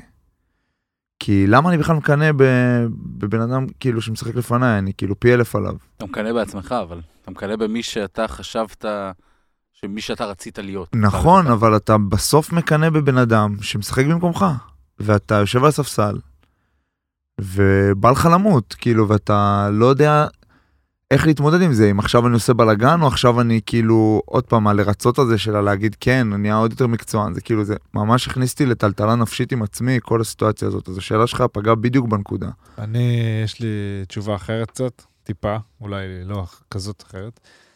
אני למדתי באיזשהו שלב בחיים, אה, היה לי, הרי, היה לי איזה כמה שנים שמבחינתי כדורסל היה הדבר הכי טוב בכל העולם, מכל הבחינות. מתי? אה, איפה שאז נפגשנו, בוא נגיד שעד גרמניה, עד המשבר הראשון האמיתי, הבום לפרצוף הראשון. אה, ומשם הבנתי שזה לא רק עול- עולם מושלם. הבנתי שיש עוד המון המון המון המון המון דברים בתוכו. והקינה, זה היה אחד הדברים. כי היה יוצא לי נגיד, זה היה לי יותר, זה היה לי בגרמניה, בפעם הראשונה, שהייתי מקנא במישהו שידעתי שהוא דווקא פחות טוב ממני, אבל הוא משחק, כי הוא יכול להביא משהו שאני לא מסוגל להביא. וזה גמר אותי. כי אמרתי, אני מקנא במישהו שלא הייתי מתחלף איתו עד הסוף. בדיוק, בדיוק. לא הייתי רוצה להיות וואו. הוא. אבל היה מישהו שאמרת, הייתי מתחלף איתו? אז זהו. בנקודה ההיא, בגרמניה, הצלחתי להבין שהקינה הזאת, היא תהיה לאורך כל הקריירה, ואני צריך לקבל אותה. זאת אומרת, גם לדעת שאם אני מרגיש את זה, כנראה כל ספורטאי מרגיש את זה, וזה בסדר. והיה המון שחקנים שהייתי אומר, בוא'נה, הלוואי שאני כאילו אעשה את מה שהוא עושה, הלוואי שאני אקבל את מה שהוא מקבל. אפשר לדבר, בחדר הלבשה של ספורטאים שהוא כל כך אלפאי במהות שלו, אפשר לדבר על דברים כאלה? לטעמי, בגלוי כולם, לא. אחד על אחד, אני גם אומר את זה כי אני חושב, אתה יודע, אני מכיר אותך בתור הילד אה, ש, שעלה בגיל בלתי אפשרי לבוגרים. נכון. אבל אתה יודע, אתה כבר כמעט 30, נכון? 29? 29. ו... עמק. וכבר, אתה מבין? וכבר אה, כבר היו הצעירים הבאים, והיום, אה, הצעיר- קורה. והיום הצעירים ממך הם אלה שבא-NBA, או הצעיר, נכון, נכון. ו- ואולי עוד אחד בדרך לשם. ו-. ו- ואני אומר, מעניין אותי כאילו איך זה גם, א', בכלל לדבר פתאום על התבגרות, כשאתה בן 29, שזה מצחיק בעיניי, כן. ועדיין, אתה יודע, שחקני כדורסל חווים את הכל, כדורגל, חוב, ספורטאים חווים את הכל הרבה יותר מהר. מתי זה הכי קשה? מה מכל, אם אתם מסתכלים על הריינג' הזה של הקריירה שלכם, באיזה נקודה ההתמודדות עם הסוגיות האלה הייתה הכי קשה? וסליחה שחזרתי רגע להיות המראיין. לא, זה זה מעולה. מדהים בעיניי. תראה, א', אולי נדע את זה בסוף. שנחווה את הכל ונוכל לסיים את הסיפור, כאילו. אה, אני מרגיש שככל שמתבגרים זה נהיה יותר קשה.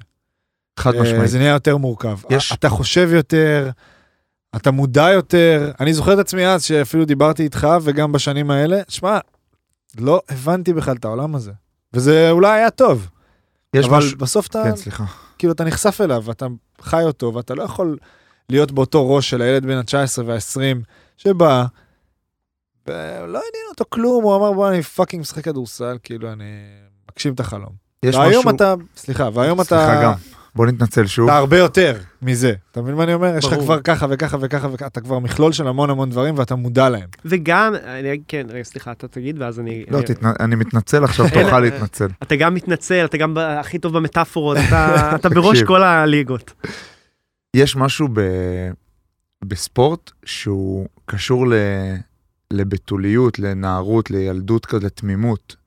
בגלל זה גם הרבה ספורטאים שהם טיפשים, מחוץ למגרש, הם יהיו טובים על המגרש. כי אתה, יש משהו בלבוא לשחק כזה, בלי לשים זין על אף אחד, שהוא שייך יותר לגילאים צעירים. עכשיו, נכון, השנים והניסיון נותנות לך הרבה כוח והרבה ידע והרבה יכולות שאין לך בתור ילד, וככל שאתה חזק יותר בראש, שזה אגב מרכיב מאוד מאוד חשוב מאופי של ספורטאי או מיכולת של ספורטאי, להיות, להתגבר על כל המחשבות האלה. כי לכולנו יש את המחשבות. לגמרי.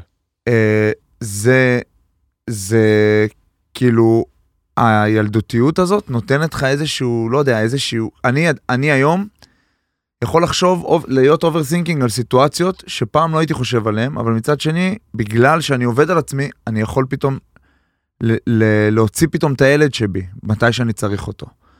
אז uh, אני פשוט, ברוב סליחות, אני לא זוכר מה הייתה, מה היה ההקשר, אבל... השאלה הייתה מה, באיזה נקודה בקריירה שלך זה הכי בלט, החו... הקושי להתמודד עם התחושות האלו.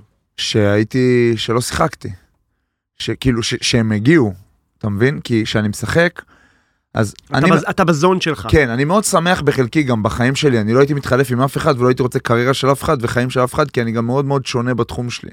לא הייתי משנה את הזוגיות שלי או את החיים שלי או את איפה שאני היום בתמורה לכלום, גם אם אני היום שוער ריאל מדריד. לא הייתי משנה עכשיו, אם אתה אומר לי תחתום, לא חותם.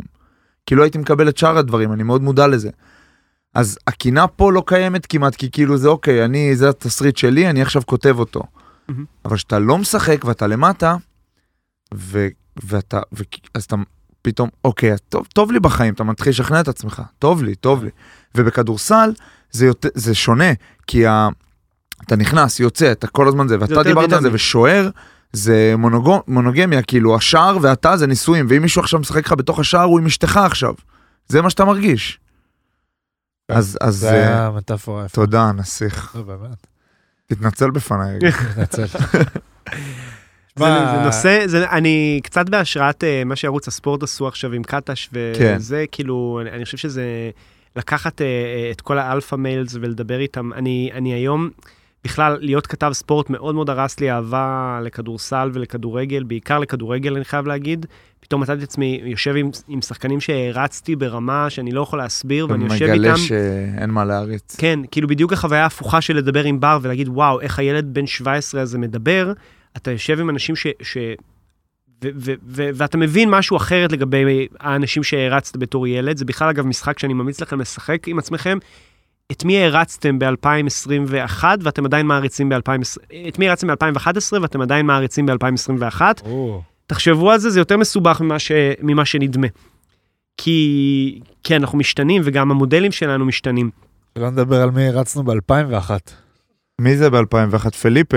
פליפה, איך לא, קוראים לא, לשני? איך גיל קוראים ש- הייתי בן שמונה. לבלונדיני? בופון. תקווה. שאלו תקווה. בופון. נשאר עדיין. בופון, מצחיק, הרצתי את בופון באמת, זה ממש. אבל אה, אז אני, 2001. אז, אז אני, אני חושב על זה גם את שזה... אשקת שם אגב, בתקופה ההיא.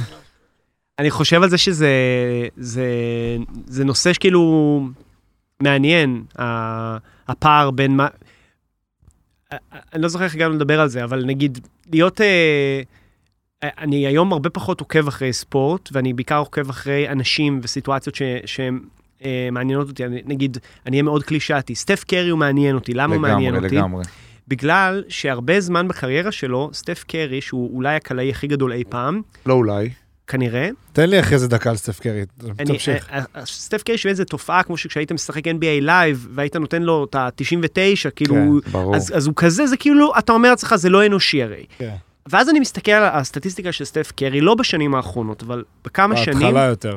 הוא פחות מ-50% משלוש. והנתון הזה ריגש אותי בטירוף, כי אמרתי, הוא הקלעי הגדול ביותר, והוא קולע, היו שנים שהוא קלע, הוא יותר החטיא מקלע. והדבר הזה מדהים בעיניי, כאילו, כי זה, זה, זה, זה מסר שאני בתור מי שנגיד יוצר סרטים וסדרות שבעיקר מקבל לא, ככה זה סטטיסטית, מאוד מתעודד מהדבר הזה. עכשיו, תופעות ספורטיביות זה דבר שמרתק אותי, וגם היום כשאני עובד על דברים עתידיים, הרבה מהם קשור ל, לספורט. והרגע הזה של לקחת, כאילו להוציא מקונטקסט את האנשים הכל כך חזקים האלה ולדבר איתם על הדברים שלא מדברים, לשאלתכם מה מעניין אותי, זה דבר שמאוד מעניין אותי. רן קוניק היה פה, אמר, אה, התייחס בדיוק למה שאמרת. כן, אני רק לא רוצה לאכזב אותך, אבל שתדע שגם 40 אחוז נגיד, זה כן, זה לשלוש. מה? לא, ברור. זה אלוהי. לא, אני, אתה יודע, אני אבל גם... אני מבין מה אתה אומר. אתה תיתן את האנלוגיה של רן קוניק? כי אני... מה, עם ה-40 וה-60? כן, משהו. לא, זה כאילו, זה שמור, מי שרוצה שיאזין לא, הוא לפרק עם רוצה רן. לשמוע אולי. לא, רן, רן היה אומר, רן קוניק, ראש כן, עיריית כן, גבעתיים. היה הקואוצ'ר שלי ואמר לי, בשביל לקלוע 40 אחוז, אתה צריך להשלים עם זה שתחטיא 60 אחוז מהזריקות שלך. כן. אז אה, זה ממש... ברור אה, אגב ש-40 זה המון, כן? מטורף, אני, כן. אני לא, אבל אני עוד מבין זוכר מה אתה אומר. כדורסל קצת, אבל הרעיון הוא הכי גדול, הרעיון שהוא... הוא הכי גדול אי פעם. כן. לא היה כזה דבר, והוא יותר מחטיא, היום לדעתי זה כבר עבר... כבר עבר. לא, לא, הוא לא ה- 50 אחוז, לא, משלוש בחיים לא. היום הוא כבר... לא, לא. אה, אה, מהשדה. פיש, תן לנו מספר. לא, לא, הוא... בדרך, תן את הטייק שלך 40 על סטף ומשהו. ועד- עד הסוף אני אתן. 40 הטייק שלי על. סטף הוא לא כנראה יפיל אתכם מהכיסא. אה, אבל, ואני גם כל כך לא בספורט האמריקאי ובדיונים ובזה, ו- אני הכי לא שם, זה די משעמם אותי. תמיד כל שנה שיש חמישה זרים חדשים, יש לנו קטע, אני וזלי אוהבים לעשות את זה. צועקים, מי הכי גדול, קובי, לברון או מייקל, והולכים. והם שם, בדיון. עד היום הם שם בדיון. מצחיק. ואני חושב שהגיע הזמן להכניס אותו גם לדיון הזה. של, של, של שינה את הגדול המשחק. ביותר. שינה את המשחק. אני לא חושב שאנשים שהם לא כדורסלנים ספציפית, מבינים כמה הדברים שהוא עושה, ואני לא מדבר רק על הקליעות משלוש, התנועה... זה לא נור... אין דבר כזה, כאילו אין שחקן כזה, התנועה שלו, קודם כל הוא כל הזמן בתנועה, שזה דבר מפגר לחלוטין, כאילו, אני לא יודע איך הוא עושה את זה מבחינת כושר. עכשיו, הוא גם לא רק בתנועה, אתה יודע, כדורסל. זה משחק שאתה לא, ב, כאילו, ב, לאט. אתה לא כמו נגיד באמצע המגרש בכדורגל, שוב, יכול להיות שאני טועה, שאתה יכול קצת לרוץ, לעצור, אתה כל הזמן בטיל, והוא עוד יותר. עכשיו, מעבר לסלים הבאמת מטורפים משלוש וזה, אני לא חושב שמבינים כל סל שהוא עושה מכדרור, זה לא נורמלי, זה דרגות קושי ואיך אתה מסביר את זה. פסיכולוגית? עזוב אה, מקצועית, איך אתה מסביר את זה פסיכולוגית? אחר כך אני אגיד לכם על התופעה השנייה, דיברתי על שתי תופעות ספורט שעכשיו מעסיקות אותי, סטף קרי זה אחד, נגיע עוד מעט לשנייה. סטף קרי, איך אתה מסביר את זה פסיכולוגית אנושית? פסיכולוגית. זה כנראה, א', אבל. מיומנות זה מקצועי. אז, אז זהו, אז אני, אני מנסה לנ- לנתק את ה... אני רוצה להגיד שהוא עובד כנראה, וגם פעם, אני חושב שדיברתי על זה עם כספי, והוא אמר שזה... איך שהוא עובד, זה, זה לא אנושי, כאילו זה מטורף, זה מדהים, ואין שני לו בקטע הזה, שזה כן משמעותי. וכנראה פסיכולוגית זה, זה איזושהי יכולת לדעת שהוא יכול להיות, אתה יודע, הכי הוא על הפרק... כאילו, זה נורא קל לי להגיד את זה היום. תשמע, הוא אומר, "אה, גם אם אני אחטיא 10, אני אזרוק עוד 10. המשחק לטובתו, אבל אתה יודע שהדברים שהוא עושה, הם... זה אין לי איך להסביר את זה אפילו, זה הוא לא... ממש משוחרר, נורמלי. הוא ממש משוחרר. כן, אבל ממש ו- משוחרר זה... לא, אבל- סבבה, ברור שהוא משוחרר, אז אתה רואה פס- בן אדם. מיומנות זה פסיכולוגי, כי ברגע שאתה כל כך מיומן במה שאתה עושה, אתה בטוח, הביטחון שלך עולה, ואתה כן. בטוח שאתה... אז, אז אני התחלתי דווקא עם הדוגמה, אני יודע, בטח צריך לסיים, אבל אני התחלתי עם הדוגמה היותר, אה, אני הפחות, מקבל הודעות ה- מהצד. היותר אה, כאילו גנרית, אבל אני רוצה אה, להמליץ, אוקיי. להמליץ לכם על, על אה, סדרה אה, שלא הרבה ראו, והיא נקראת הבלתי חשובים, וזו סדרה. בכאן, סדרה בכאן 11. מדהים. היא סדרה מדהימה, ויהיה שם פרק, ספציפית לכם, על אהוד בן טובים, שהוא שחקן כדורגל שאני לא הכרתי, הוא היה בבני יהודה, והוא היה הגיבור הגדול של בני יהודה, ויום אחד הוא רצה לעשות את הדבר ההגיוני ולעבור לביתר ירושלים. וכל שכונת התקווה, כולה, נעמדה על הרגליים האחוריות ואמרה, אהוד בן טובים לא עוזב את בני יהודה. ואתם יודעים מה קרה? לא, הוא לא עזב את הוא בני חזר, יהודה. הוא כבר הוא חתם, כבר חתם. הוא התאמן וחזר. תנו לראות, תנו לראות את הפרק. לא נעשה ספוילרים, סתם. אבל לא, אני אומר, כי, אני אוהב את זה שספורט הוא רגע חוצה את הדבר שהוא, והוא פתאום נהיה דבר אחר לחלוטין בהקשרים חברתיים. אוקיי, אז אני אתן אחרון וזהו. אחרון. גם פיש יאהב את זה כי זה הפועל תל אביב. כשאני הייתי בהפועל תל אביב, ב- בגלגול הראשון שלי, היה לנו... בליגה לאומית. כן, ליגה לאומית וליגת העל, היה לנו שחקן בשם גדעון ריאטי. אוקיי, גדעון הגיע, הנפלא. הנפלא. גדעון הגיע אה, איפשהו באמצע, אני חושב, העונה הראשונה בליגה לאומית. הוא בא כדי להשלים לנו סגל אימונים לחלוטין, זה היה מטרה מ-day one. עלינו ליגה די בקלות, והוא נשאר גם בליגת על. הוא לא שיחק לדעתי כל העונה, אולי שיחק פה ושם, בסוף, בסופי משחקים, הוא לא היה בחור צעיר. ואני אומר לך, שזה זה כאילו יהיה לא פייר עכשיו שאני אגיד, הוא היה השחקן הכי חשוב שלנו, הוא לא היה השחקן הכי חשוב שלנו. אמיתי, אמיתי, אמיתי, אמיתי. הוא החזיק אותנו ככה. כאילו, הוא היה איזשהו גורם מחבר, לא יודע להסביר לך את זה, מאחד בין חבר'ה צעירים לחבר'ה מבוגרים, לזרים, ל- ל- להנהלה ואימון. אני לא יודע איך להסביר את זה כן. אפילו. הוא פשוט היה, עשה את זה, אף אחד לא ביקש ממנו לעשות את זה. אני כל כך אוהב אותו, אני לא יודע אם הוא מאזין אפילו, אבל הוא כל כך היה הדבר הכי חשוב, וכאילו צופה מהצד יגיד, אבל מה, הוא לא שיחק, והוא לא זה, ואני אומר לך, רק בשני משחקים, סך הכל... אה, כמו 13 זה. במיאמי, עכשיו עשיתי גוגל על שמו, כי יוד- יודניס אה, הזלם. כן, אבל הוא גם היה כוכב בזמנו. בסדר, אבל עכשיו הוא, שמה הוא נכון. בן 43, נכון. כאילו. אלה תמיד הדמויות הכי הכי מעניינות. הכי- אני אני הרצתי את סטיב קר, לא לא- לא הרצתי את מייקל ג'ורדן. אני אמרתי, אני רוצה... להבין. הוא- הוא הוא הדהים אותי. כאילו, הקטנטן הזה שאפילו לא התקבל ל- ל- כן. לשום מקום, אף קולג' אולי בסוף אחד בחר אותו, והוא בסוף נהיה זה שזוכה שם ותראה באליפויות. אותו עכשיו. ודופק סל אה, לניצחון. ותראה, זה- כן, וכבן אדם, כמאמן. תראה מה זה. חוב קטן על הסטף, אה, אה, אחוז שלשות בקריירה 43.3, מטורף. כאשר הכי גבוה שהוא הגיע, לדעתי זה 45 לא, זה אחוזים הכי... זה אחוזים משוגעים. 45 וחצי ב-2012. הדבר שמשוגע זה כמה, בסופו של דבר הוא זריקות. קולע. כמה זריקות הוא אבל, לא זורק. אבל עוד פעם תחשבו שנייה פסיכולוגית על הדבר הזה, הוא הגדול מכולם והוא יותר החטיא מקלה. אותי זה... זה מטריף. זה כן, נכון. זה מדהים. ואף אחד לא חושב על זה. חלום. כמה הוא בנימה- זרק? רגע. אה, סך הכל, זה. כאילו- 6,760 לא, יודעים, ל... שלשות. יודעים להגיד פר את זה פר משחק? אה, אחוז ל... אה, יותר, אני צריך להיכנס צריך לעומק. להיכנס לזה. בסדר. אבל נגיד, לצורך העניין, הכי הרבה שלשות בעונה שהוא זרק, עונה סדירה אני מדבר, 886. כמה זה למשחק? ב- 486, 2015, תחלק זה את זה על בערך 80 עשר. משחקים. עשרה. כן, עשר, זה מה בערך- קצת יותר. בנימה אופטימית זו, אנחנו נסיים. כי אני מקבל הודעות נאצה מפיש. כבר. פיש עושה הודעות בפעם ותוך כדי סטטיסטיקה. כן. הוא גם אני נהנה. גם לידו, וגם כעיתונאי, אני עדיין, יש לי את העניין של להסתכל מי. כותב, מי כותב על מי לא, ומה. עזוב, זה לא כעיתונאי, תמיד שיש משהו פתוח, כיף להציץ. בואו, בואו לא נשקר לעצמנו. אתם אה, ממש אדירים, היה כיף וואו, אה, זה גדול. כיף. תודה, לנו אדיר היה כיף. בעצמך. כן, היה תקשיב. ממש כיף. אה, חששתי אה, שנתפזר, וגם התפזרנו, אבל פזרנו. התפזרנו בכיף, בחן, בנדיבות. חזרנו בסדר. כן, שמחים שבאת ממש. חבר'ה, תודה. תודה לכם, תודה, ובהצלחה תודה. גדולה. Fresh.